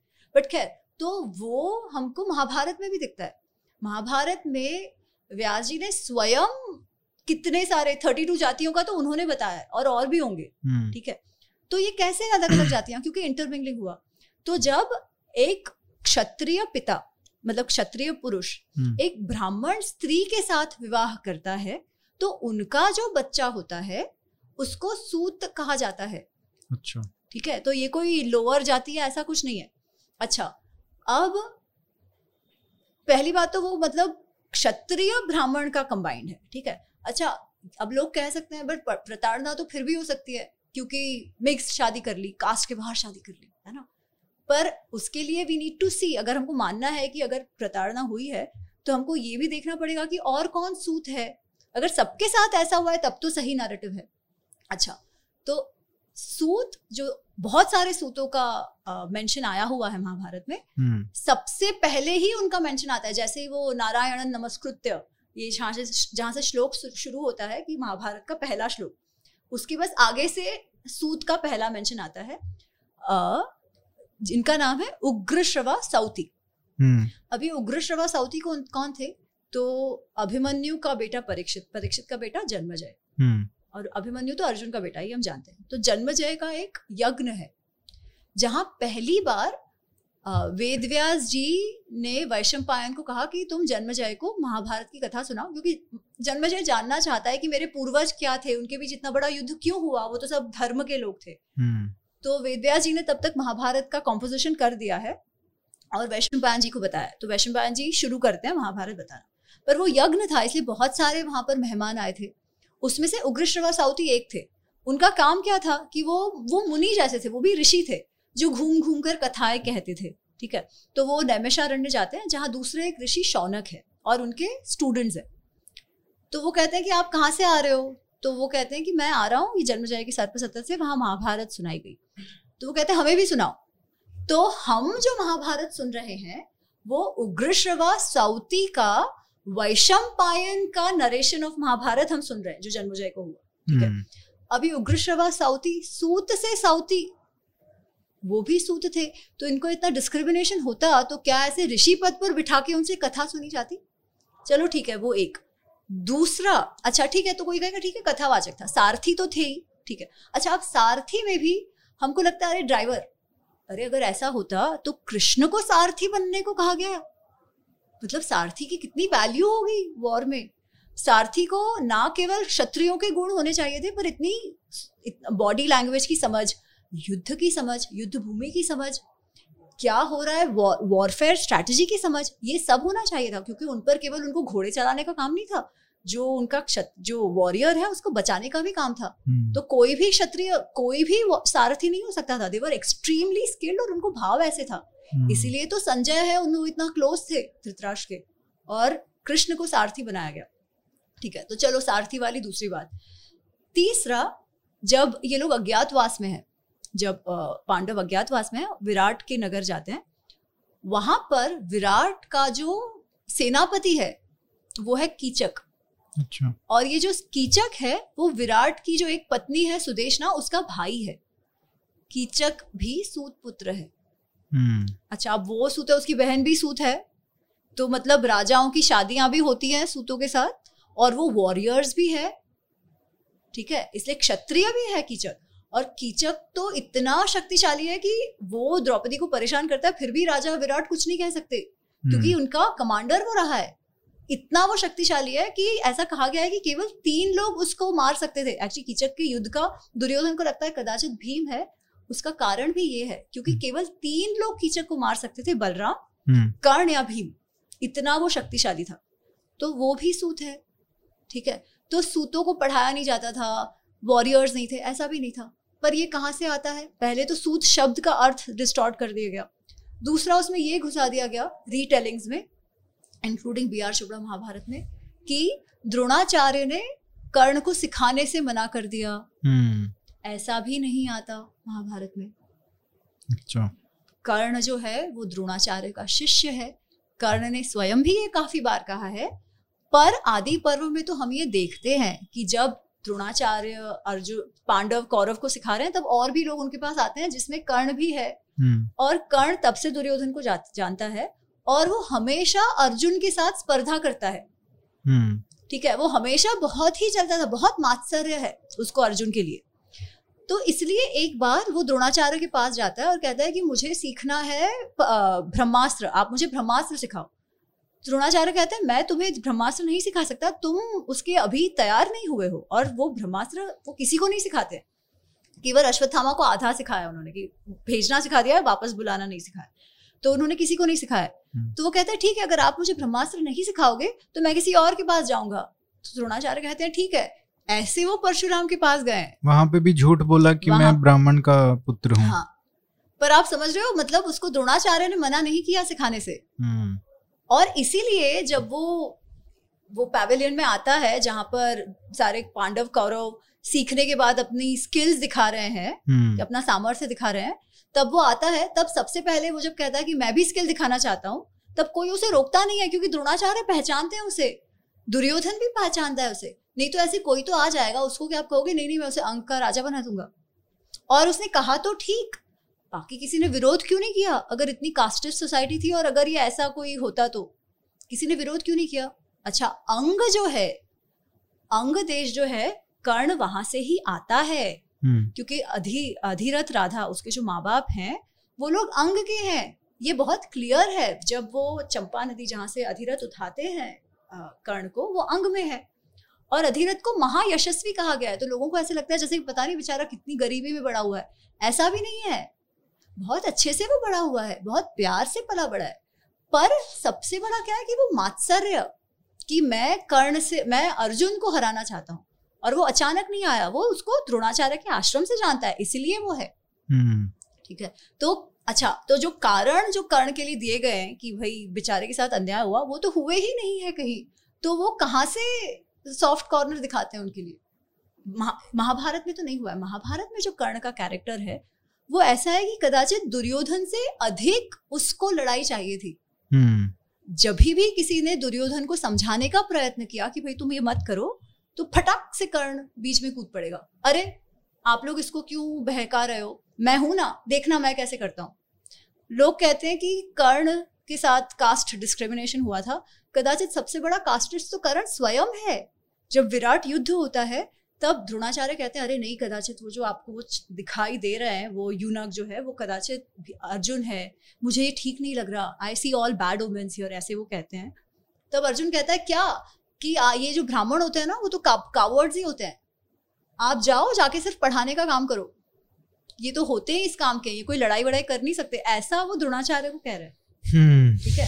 उसके बाद युद्ध में अच्छा वो बार बार कहता ही है कि भाई तुम चिंता मत करो मैं हूँ ना। पर जब भी दिखाने की बात आई हम्म, तब वो हमेशा हार गया। विराट युद्ध में हार जाता है सबके साथ। अर्जुन अकेला है। गंधर्वों के साथ जब युद्ध होता है जब गंधर्व दुर्योधन को पकड़ लेते हैं कर्ण भाई साहब तो भाग गए। आप सोचो फिर भी अगली बार जब वो सिचुएशन आई कि अर्जुन सामने है तो आ वापस आ गया। अरे मैं हूँ ना तुम देखना ये सब तुमको मिसगाइड कर रहे ठीक है फिर जब युद्ध होना है अब वैसे तो हम कहते हैं दानवीर कर्ण। हम्म, क्या उसने क्या वो दान देता था? हाँ। ठीक है तो क्या दानवीर था? हाँ। पर अब जब युद्ध हो रहा है आपने युद्ध के लिए इतना पुश किया है आपने बिल्कुल नेगोशिएट होने नहीं दिया तब फिर आपको आपके मित्र का देखना है ना? तब अगर इंद्र आपके पास आते हैं जिसका आपको पहले से वार्निंग मिल चुका है तब आप क्यों दे रहे हो आपके कवच कुंडल सबके लाइफ में एथिकल डायलेमा आती है। तो अगर कर्ण को देखो तो जब भी उसके सामने एथिकल डायलेमा आई कि धर्म संकट जब आया तब उसने स्वयं को ही आगे रखा। इस केस में कवच कुंडल देकर क्योंकि दानवीर कर्ण अच्छा वो ऐसे ही तो नहीं दे दिए थे उनने सामने इंद्रास्त्र भी मांग लिया था। ठीक है? अच्छा। दूसरा एपिसोड हमें पता है कि कर्ण बाहर बैठा था पहले दस दिन युद्ध के तब क्या हुआ था? जो पांड जो अ, वो तो ये कहते हैं ना जो बी आर चोपड़ा में दिखाया है कि भीष्म ने लड़ने नहीं दिया। नहीं तो ये गलत है। महाभारत में ऐसा पर, ऐसी परिस्थिति है कि दुर्योधन भीष्म से पूछते हैं कि आप हमारे और युधिष्ठिर के रथी महारथी कौन कौन है उसका एनालिसिस कीजिए। हम्म, तो वो सबका एनालिसिस करते हैं ठीक है? फिर कर्ण की जब बारी आती है तो वो कहते हैं कि तुम्हारा ये जो मित्र है ना वो बहुत मानी और घृणी है बहुत रेकलेस है। हम्म, इसलिए इरिस्पेक्टिव ऑफ़ स्किल्स मैं उसको रथी नहीं मानता। क्योंकि वो स्वभाव उसका बिल्कुल अच्छा नहीं। और अगर आप पहले के उसके जितने भी एक्शंस देखो हम्म, तो वो वैसे ही उसने दिखाए हैं ठीक है? और द्रोणाचार्य भी मानते हैं वो तो बचपन से जानते हैं कर्ण को। तो कर्ण को बहुत गुस्सा आ जाता है। हम्म, और वो कहता है न युद्ध से मैं जब तक गांगे या जीविती जीवती न युद्ध से जब तक गांगे जीवित है मैं युद्ध नहीं करूँगा। क्यों? क्योंकि मेरे सामर्थ्य का श्रेय उनको मिल जाएगा। मैं जिताऊँगा पर श्रेय उनको मिल जाएगा इसलिए मैं बाहर बैठू। अरे भाई ये क्या तुम्हारे अहंकार की बात है? तुमको अगर बुरा लगा है तो युद्ध में आके दिखाओ तुम्हारे में क्या है। तुम्हारे कारण ये युद्ध हो रहा है ना तुमने दुर्योधन को सेटल नहीं होने दिया। तुम चाहते थे कि ये युद्ध हो। और अब जब बात आई तब आप बाहर बैठ रहे हो क्योंकि आपका अहंकार आपका प्राइड आपका ईगो हर्ट हो चुका है। हम्म, तो ये फ्रेंड हम लॉयल्टी की बात करते कि अरे दो मित्र हो तो कर्ण जैसा। क्या आप चाहोगे ऐसा मित्र हो जिसने हर बार अपने आप को आगे रखा? पहली बात तो इतनी पूरी युद्ध कराई वो तो अलग बात है but even one on one loyalty में जब भी वो सिचुएशन आई कि स्वयं का अहंकार स्वयं वर्सेस दुर्योधन तो उसने दुर्योधन को भी नहीं देखा। Of course I am I am being ऐसे लग रहा है जैसे कि मैं बहुत एंटी कर्ण हूँ और किसी किसी ने मुझे कहा कि अरे तुमने कर्ण बात को तो- इतना नेगेटिव क्यों हम्म, दिखाया है? हम्म। मैंने नहीं दिखाया। वेद व्यास का है। आपको ये नेगेटिव ऐसे लग रहा है कि ये बोल रही है? क्योंकि आपने आपने- अब तक देखा है वो हम्म। बहुत ज़्यादा अच्छा कर्ण है हम्म। जबकि ऐसा नहीं है इसमें नहीं है। और दूसरा पात्र है इसमें शकुनी। तो वो वहाँ पे उनका चरित्र कैसा है? क्या इतने ही इविल हैं वो भी? तो शकुनी के लिए ना बहुत एक तो बी आर चोपड़ा महाभारत भी जो है। अच्छा उसके पहले मैं एक बात बता दूँ कि एक बात के लिए मैं बी आर चोपड़ा महाभारत का तहे दिल से हृदय से धन्यवाद कहती हूँ कि उनके कारण हम महाभारत की चर्चा करने लगे। नहीं तो हमारे घरों में तो ये मान्यता थी कि अरे महाभारत मत पढ़ो हम्म, लड़ाई हो जाएगी। जो धर्म ग्रंथ है उसको हमने कहा कि मत पढ़ो। इसलिए उन्होंने वो करा उसके लिए बहुत बहुत आभार उनका। हम्म, अच्छा पर हम जब अब इतिहास की बात करें तो उस परिप्रेक्ष्य में मैं कह रही हूँ I have nothing against B R Chopra Mahabharat मुझे स्वयं को बहुत पसंद है। तो उसमें जितना शकुनी का कैरेक्टर दिखाया है ना वेद वेद व्यास महाभारत में उतना है ही नहीं। अच्छा। ठीक है शकुनी का मेन पार्ट वो युद्ध क्रीड़ा के समय है। उसके अलावा वो बीच बीच में आता है जब थोड़ा सा का वो जो स्कीमिंग होता है। हम्म, परंतु एक जगह वैसी है जहाँ शकुनी भी दुर्योधन से कह रहे हैं कि अरे छोड़ दे यार उनको दे दे Indraprastha. Be the bigger man सोचो ये शकुनी भी कह रहे हैं उनको। ये कब होता है? जब गंधर्व युद्ध होता है तो मतलब वो लोग तो गं, वो जंगल में आए हुए होते हैं। अ, क्योंकि पांडवों को दिखाना है कि हम कितने अच्छे हैं और तुम लोग कैसे रह रहे हो ठीक है? इसलिए वो पूरी घोष यात्रा का जो पर्व है लेकर आते हैं सबको और गंधर्वों के साथ लड़ाई हो जाती है। जब कर्ण तो भाग गया और हम्म। दुर्योधन को पकड़ लिया गया गंधर्वों ने। फिर उसको छुड़ाने के लिए पाँच चार पांडव आए युधिष्ठर ने चारों को भेज दिया और उन्होंने छुड़ाया दुर्योधन को। हम्म, तो दुर्योधन को बहुत बुरा लगता है लगेगा ही ना उसका पूरा ईगो हर्ट हो चुका है कि भाई इन्होंने मुझे छुड़ाया इनसे मुझे मदद लेनी पड़ी। हम्म, तो वो कहता है मैं तो अब आमरण उपवास करके मर जाऊँगा। हम्म, ठीक है मैं यहाँ से अभी उठने ही वाला नहीं तो सब उसे कहते कि नहीं ऐसे मत कर उठ जा वगैरह तो नहीं मानता है। फिर शकुनी कहते हैं कि तुम सोचो इतनी तुमने इतना कुछ हुआ है पांडवों के साथ फिर भी जब तुम्हें ज़रूरत पड़ी तो उन्होंने आकर तुमको छुड़ाया। ना you be a bigger man उनको दे दो इंद्रप्रस्थ। लोग तुम्हारी प्रशंसा करेंगे। क्या नहीं है तुम्हारे पास? शकुनी भी ये कहते हैं पर दुर्योधन को वो सुनना नहीं है। फिर उतने टाइम में कर्ण आ जाता है। वो जो भाग गया है वहाँ से आ जाता है कि तारे मुझे बहुत लगा करा था इसलिए मैं चला गया था जो भी। फिर वो कहता है अरे तुम चिंता मत करो मैं हूँ ना। तेरह वर्ष खत्म होती है मैं अर्जुन को मार दूँगा फिर तुम देखना। हम्म, फिर दुर्योधन को लगता है ठीक है। और वो आता है ठीक अच्छा अब कर्ण हमेशा ये कहता है जो दुर्योधन को सुनना होता है और जो वो स्वयं चाहता है जबकि दूसरी ओर हमने कृष्ण को देखा जो एक मित्र है और विदुर जो एक मित्र है। उन्होंने हमेशा ये कहा है जो उनके मित्र के लिए उनकी राजा के लिए हित में है।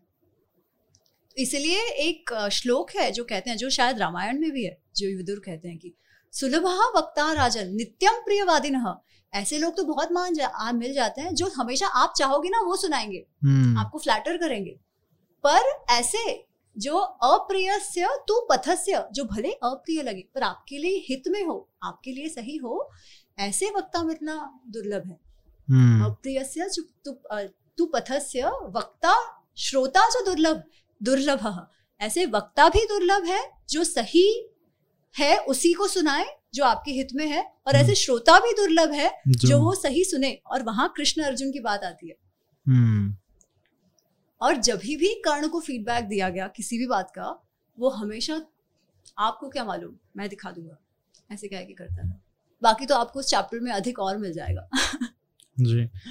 इसमें कृष्ण का जो शांति संदेश है, उसके लिए बोला जाता है कि जब वो जा रहे थे तो एक जो कॉमन गलत जो परसेप्शन है, वो यही है कि अगर श्री कृष्ण चाहते तो वो युद्ध को बचा सकते थे होने से।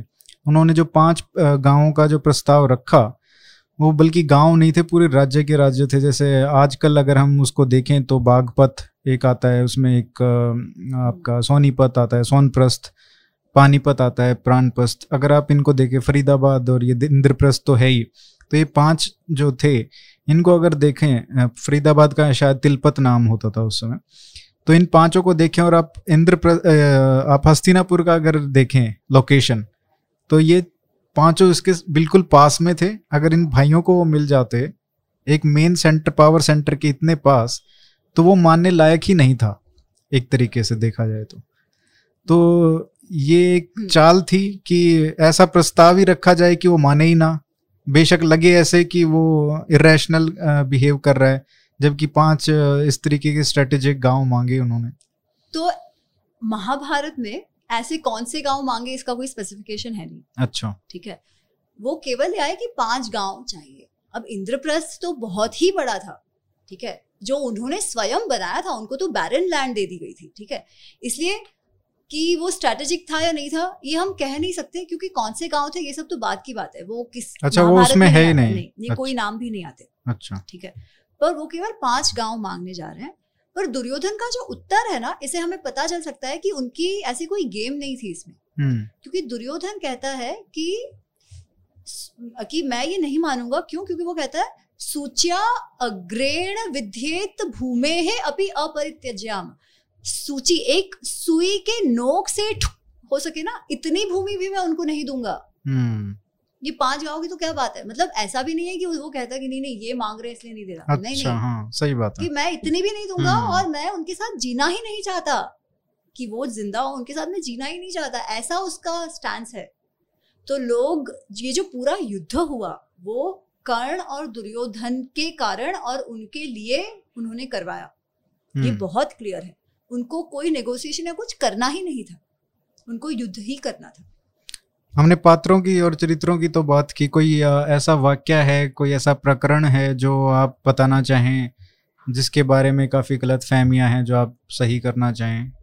या आपने कोशिश की है बुक के माध्यम से? आ, गलत फहमियाँ तो नहीं पर जैसे महाभारत जैसे इतिहास हम कहते हैं ना कि एक तो इतिहास आ, कि हमें क्यों मतलब मेरा ये स्टैंस है कि क्यों इतिहास मानना चाहिए? क्योंकि हमारे ऋषियों ने जो हमारा पूरा इंडिक नॉलेज सिस्टम आप अगर हम्म, कहो हम्म। तो जो विद्या स्थान जितने भी हैं वो बहुत क्लियर है हम्म। वेद है जो वेद में भी अलग अलग भाग है जो श्रुति में आते हैं और स्मृति में एक पुस्तक दे दी गई है और उसको कुछ भी नाम दे दिया गया ऐसे नहीं है उसमें धर्मशास्त्र है वेदांग है उपवेद है ये सारा उसमें है फिर इतिहास है पुराण है ठीक है आगम है अच्छा अगर उनको इतनी क्लैरिटी नहीं होती कि क्या इतिहास है क्या नहीं है तो सबको एक नाम दे देते ना। पर ऐसा नहीं है वो केवल दो वस्तुओं को इतिहास कहते हैं महाभारत और रामायण। तो एक हम्म। तो पहली बात हमें ये समझने की ज़रूरत है कि क्यों इतिहास कहते हैं। डेफिनेशन तो मैंने दे दिया आपने बता है ना? दिया, हम्म। और धर्म अर्थ पुरुषार्थ के बारे में। तो थ्रू आउट महाभारत ऐसी बहुत सारे इंस्टेंसेस हैं जिनके द्वारा धर्म क्या है इसकी क्लैरिटी आने लगती है अगर हम उसे सही दृष्टिकोण से समझें। तो हम्म। ऐसा एक एपिसोड है जो मेरे मुझे बहुत ही प्रिय है। मैंने कई बार कहा पर मैं फिर से कहती हूँ वो जानने जैसा एपिसोड उससे हमारे ऐसे सर के अंदर जितने भी ऐसे वो कॉबवेब्स है ना वो खुल जाते हैं। हम्म। मकड़ी के जाल साफ़ हो जाते हैं। तो सत्रहवें दिन की बात है युद्ध का सत्रहवा दिन है। और आ, उस दिन उसके पहले दुशासन शकुनी ये सब भी मर गए हैं। द्रोणाचार्य को तो पहले ही मर गए ये सब हो चुका है। अभी केवल कर्ण दुर्योधन और शल्य। ये तीन ही योद्धाओं में बचे हैं। ऑफकोर्स वो अश्वत्थामा कृतवर्मा कृपाचार्य वो लोग हैं। तो सत्रहवें दिन तो ये है कि भाई कुछ भी करके अब और कर्ण को अपने आप को प्रूव करना है। हम्म। ठीक है? तो वो एकदम जोश में है। और नकुल सहदेव से मिलते हैं तो वो उनको हरा देता है वो भगा देता है वहाँ से। भीम के सामने उसे निकल जाना पड़ता है। भीम को हम्म। वो हराता नहीं उस समय। भीम के सामने से वो निकल जाता है और फिर युधिष्ठिर आता है। तो युधिष्ठिर को वो बहुत ज़्यादा इंजर कर देता है। बहुत घाव हुए हैं अच्छा। युधिष्ठिर को ठीक है? हम्म। तो युधिष्ठिर का सारथी उनको निकाल ले जाता है वहाँ से। मारता नहीं है कर्ण उनको। पर वो इतने ज़्यादा घाव में है इतने ज़्यादा पीड़ित है कि उनको कैंप में उनके ले जाया जाता है।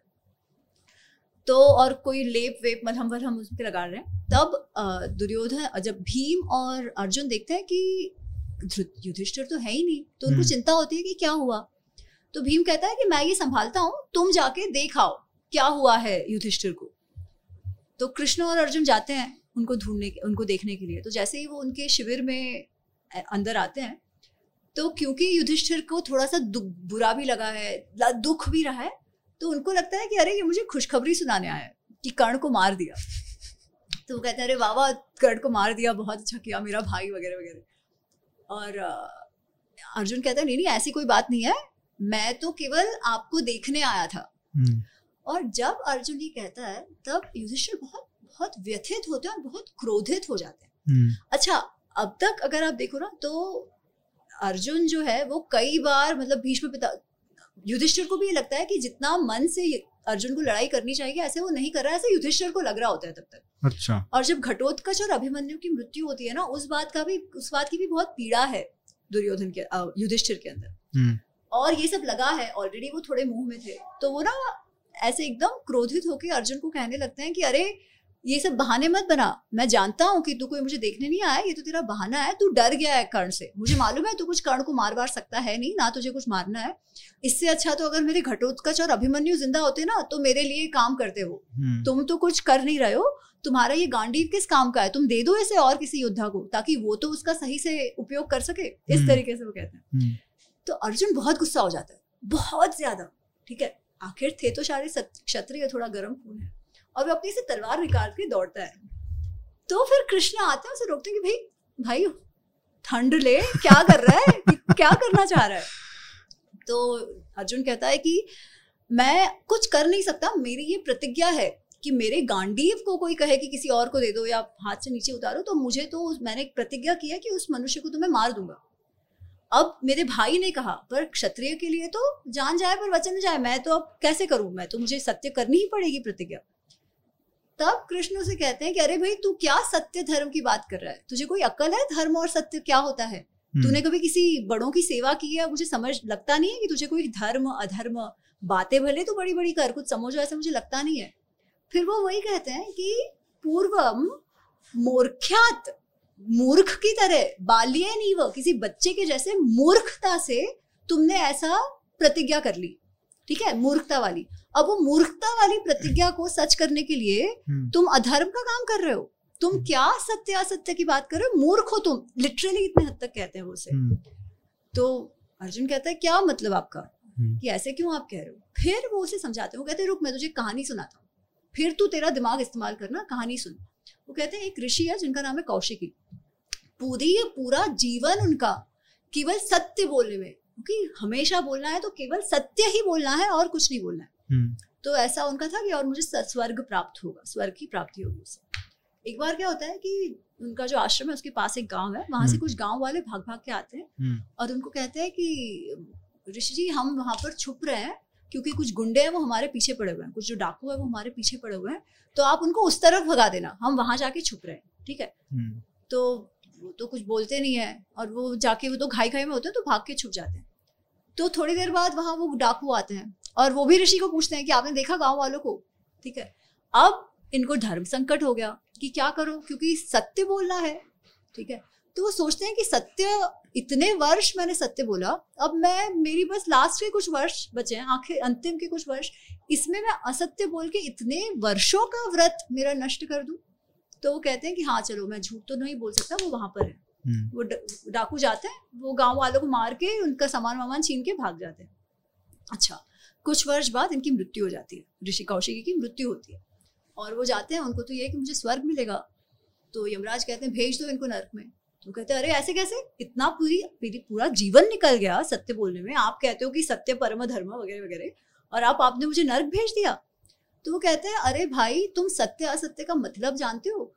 तुम्हारे इस आग्रह के कारण, वैसे देखा जाए तो अहंकार है ना, मेरा मेरा मेरा। कि तुम्हारे इस आग्रह के कारण कुछ इनोसेंट लोगों की मृत्यु हो गई। हम्म। वो मरने के वो मरने के लिए मरने के योग्य नहीं थे।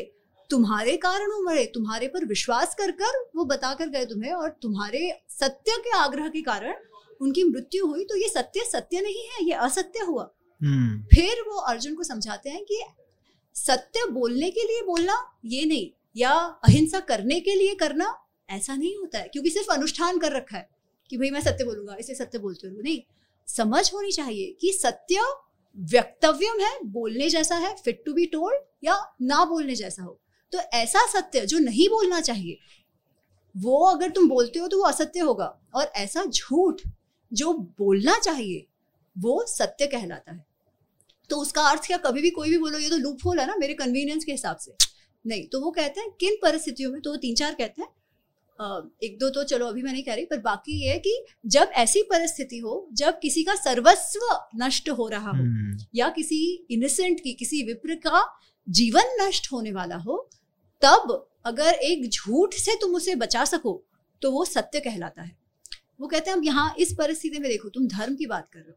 ये तो वॉरफेयर धर्म से भी गलत है हम्म, क्योंकि आप किसके सामने हिंसा करते हो? जो आपका शत्रु है जिसने आपका कुछ बिगाड़ा हो। यहाँ पे तो तुम्हारे भाई को लगा हुआ है इतना। वो ऑलरेडी व्यथित है।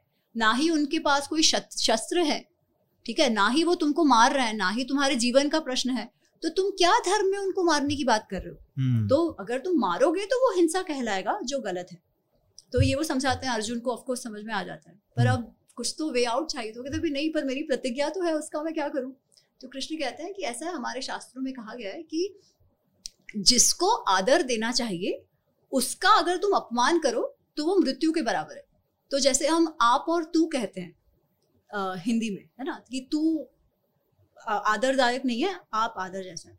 तो संस्कृत में उसे भवान और त्वम त्वम इज़ तू भवान इज़ आप। तो वो कहते हैं तुम युधिष्ठिर को भवान के बजाय तुम कह दो त्वम कह दो और उनको थोड़ा उनका इंसल्ट कर दो। तो वो उनकी मृत्यु के बराबर होगा क्योंकि वो आदर पाने लायक है। तो ये वापस आप साइकोलॉजी समझो। हम्म, क्योंकि अर्जुन को भी गुस्सा आ रहा है ना तो उसने वेंट आउट कर दिया कि अरे आप क्या आपके कारण आपके द्यूत के कारण हमारी ऐसी परिस्थिति हो गई। हम सब आपके लिए ही करते रहते हैं फिर भी आप हमारी अवहेलना करते हैं वगैरह वगैरह। अच्छा अभी कहने के बाद उसे स्वयं को बहुत बुरा लगता है कि मैंने ऐसे कह दिया मेरे भाई को। तो और उसे बहुत ही बुरा लगता है वो कहता है कि मेरे मुँह से ऐसे शब्द निकले भाई के लिए तो अब तो मैं स्वयं को ही मार दूँगा। तो कृष्ण कहते हैं रुक जा रुक जा वापस। ऐसा मनुष्य जो खुद की बहुत ज़्यादा बढ़ाई करता है वो स्वयं मृत जैसा है। वो स्वयं अपने मरण जैसा है तो तू अपनी बढ़ाई कर दे। तो थोड़ी अपनी बढ़ाई करता है फिर वो एकदम ऐसे इमोशनल होके फिर चरण स्पर्श करता है युधिष्ठिर के हाँ, और निकल जाता है। पर इस इस एपिसोड से धर्म का सूक्ष्म रूप समझ आता है। It is hmm. Not exactly this और दैट परिस्थिति क्या है? कितनी हम्म। विकट है? उस हिसाब से धर्म अधर्म की का का समझने की आवश्यकता है। तो ये मुझे बहुत पसंद है। इसीलिए महाभारत जितना महत्वपूर्ण ग्रंथ है। एक आखिरी में इसके बारे में बात करते हैं। एकलव्य का जो कास्ट डिस्क्रिमिनेशन की बात होती है ना महाभारत में तो एकलव्य का ज़रूर उसमें ज़िक्र आता है। तो जो द्रोणाचार्य ने उनको मना किया पढ़ाने से उसका कारण क्या था? तो एकलव्य की कहानी ऐसी है कि एकलव्य को निषाद राज का पुत्र कहा गया है। तो उसके जो निषाद कम्युनिटी अच्छा निषाद कम्युनिटी क्या? तो वो भी एक मिक्स्ड जाति है जैसे हमने अभी अ, सूत का देखा।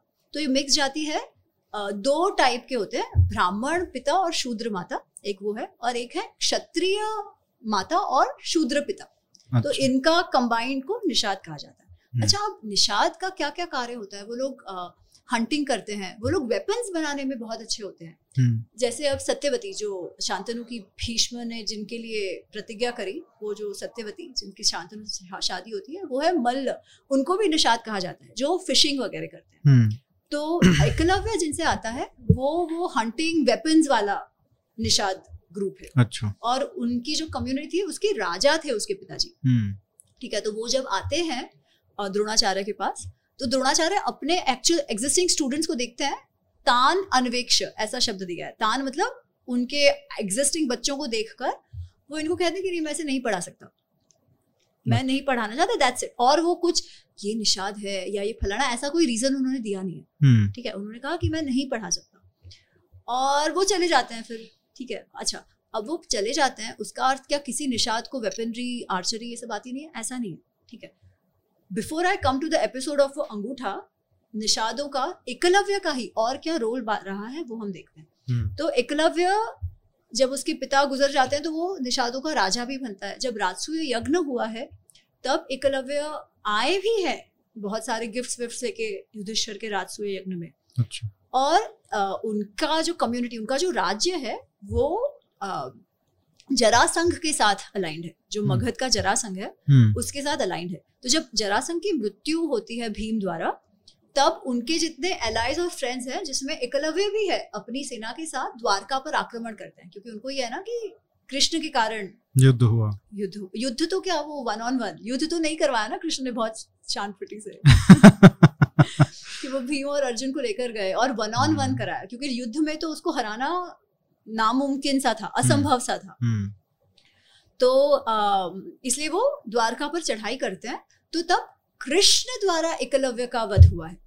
अच्छा। ठीक है? तो ऐसा अगर केवल जाति जाति जाति होता तो वो क्यों क्षत्रियों के ग्रुप में पहले तो उनको अलाव ही नहीं करते ना क्योंकि जरासंघ भी हम्म, वो है। तो ऐसा कुछ नहीं है वो वॉरियर ही है। और बहुत सारे निषाद वॉरियर ही होते हैं। और अगर इक्विपमेंट वेपन्स बनाते हैं वो लोग नहीं तो- अगर राजा ही हो गए तो फिर तो आप क्षत्रिय हो एग्जैक्टली exactly, ठीक है। हम्म, इसलिए ऐसा कोई क्लैरिटी नहीं दिया गया कि वो ये जाति वाला था इसलिए नहीं पढ़ाया। अच्छा मैंने ऑलरेडी कहा आपसे कि सूत था अ, कर्ण वो मिक्स जाति वाला उसको तो पढ़ाया। युयुत्सु है युयुत्सु कौन है? स्टेप ब्रदर इसका जो सौतेला भाई हम्म। दुर्योधन का। हम्म, वो दुर्योधन का जो सौतेला भाई है वो उन, उसकी माँ जो है वो एक वैश्य है। अच्छा। वो ट्रेडर वाली कम्युनिटी से जो गांधारी की सेविका भी कहा गया है उसे। हम्म, तो वो युयुत्सु उनका बेटा है उनको भी पढ़ाया। तो ऐसे मिक्स जातियों में कुछ ये प्रॉब्लम नहीं था। पर उन्होंने कोई तो कारण सर जिसका हमें क्लियरली दिया नहीं गया है एकलव्य को ना बोला। ठीक है अब as a teacher that is is prerogative ना वो किसको पढ़ाए किसको ना पढ़ाए? और अगर पूरा समाज ही नहीं पढ़ा था तो ये जात की बात आ जाती पर ऐसा नहीं था। अच्छा फिर वो लोग जब एकलव्य वो उनका वो एफिजी बनाकर सीख रहा है। और ये पांडव कौरव वहाँ जाते हैं देखते हैं और वो कुत्ते वाली इंसिडेंट है कि वो कुत्ते के मुँह में सारे हम्म। बाण भर देता है। हम्म, तो ये जो देखता है तो अर्जुन को बड़ा आश्चर्य होता है। और वो द्रोणाचार्य के पास जाके कहता है कि आपने तो कहा था कि मैं आप मुझको बनाओगे सबसे बड़ा धनुर्धर।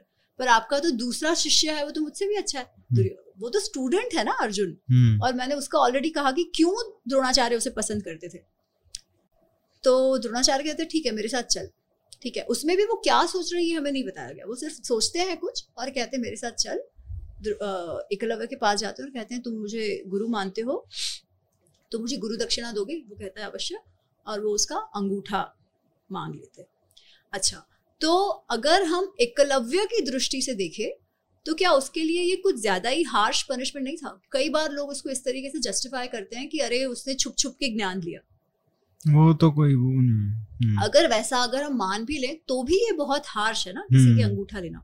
तो अगर हम एकलव्य की दृष्टि से देखें कि केवल एकलव्य एज अ पर्सन उसके साथ क्या ये न्याय था? तो मैं ये मानती हूँ कि नहीं था। It was very harsh on Eklavya for whatever reason ये गलत था। पर क्या इस इंसिडेंट से ये कह सकते हैं कि सारे पूरे समाज में जातिवाद था और इसके कारण एकलव्य को मना किया? तो अगेन ये नहीं मानती क्योंकि और अगर इतना होता तो वो सत्यवती तो राजा ही नहीं बनते ना फिर। राजा भी नहीं बनते वो तो चलो उनके राजे के पर सत्यवती जो थी वो तो मछुआरे की बेटी थी ना हम्म, जिसके साथ शंतनु ने विवाह किया। तो शांतनु ने तो पूछा नहीं था कौन जात हो। उनको तो प्यार हो गया और हम्म। उन्होंने कहा कि नहीं मुझे विवाह करना है। और वापस उसके पिताजी दाशराज जो निषादों के वो जो मछुआरे निषादों के राजा थे उन्होंने तो कंडीशन भी रखी। हम्म, है ना? तो फिर अगर जाति अगर जाति ही होती तो और भी एग्जाम्पल्स हमें मिलने चाहिए थे। हम्म, कोई नैरेटिव के लिए कुछ एग्जाम्पल्स तो चाहिए ना? एक इंसिडेंट से थोड़ी क्या आप जजमेंट दे दोगे समाज पर। तो मैं इस एपिसोड को ऐसे देखती हूँ कि एकलव्य के लिए तो हाँ द्रोणाचार्य ने जो किया वो बहुत हार्श था कदाचित अन्याय भी था। पर क्या उससे कास्ट डिस्क्रिमिनेशन कहा जाएगा? या कास्ट नैरेटिव क्रिएट होता है? नहीं। हम्म। इतने से वो नहीं कहा जा सकता। ऐसी ही तरह की जो गलत फहमियाँ हैं वो रामायण को लेकर भी हैं। तो वाल्मीकि रामायण को लेकर क्योंकि वहाँ से और फिर उसके बाद तुलसीदास जी की रामायण और उसके बाद जो अभी टीवी में चल रही हैं वो तो बिल्कुल ही अलग हैं। तो हो सकता है कि अगला प्रोजेक्ट वो होगा आपका डिसाइड कर लिया है। आप सब अपने आशीर्वाद साथ रखिए। हो गया निर्णय आपका? आ, सोच रहे थे तो आप शायद। हाँ, हाँ। प्लान तो है। थोड़ा अच्छा। बहुत शुरू किया है देखते हैं कब तक होता है। भाई कृष्ण निमित्त बनाते जाए हम बन जाएँगे। नहीं आ, आशा करते हैं कि जल्दी आप उसको भी करें पूरा। और ये पुस्तक एक बार फिर से दिखा दीजिए। आ, सभी को खरीदनी चाहिए और तभी आपको असली आ, जो इतिहास है वो पता चलेगा और उससे क्या सीखना है ये भी पता चलेगा। हामिद जी बहुत बहुत धन्यवाद आपका आपने समय दिया।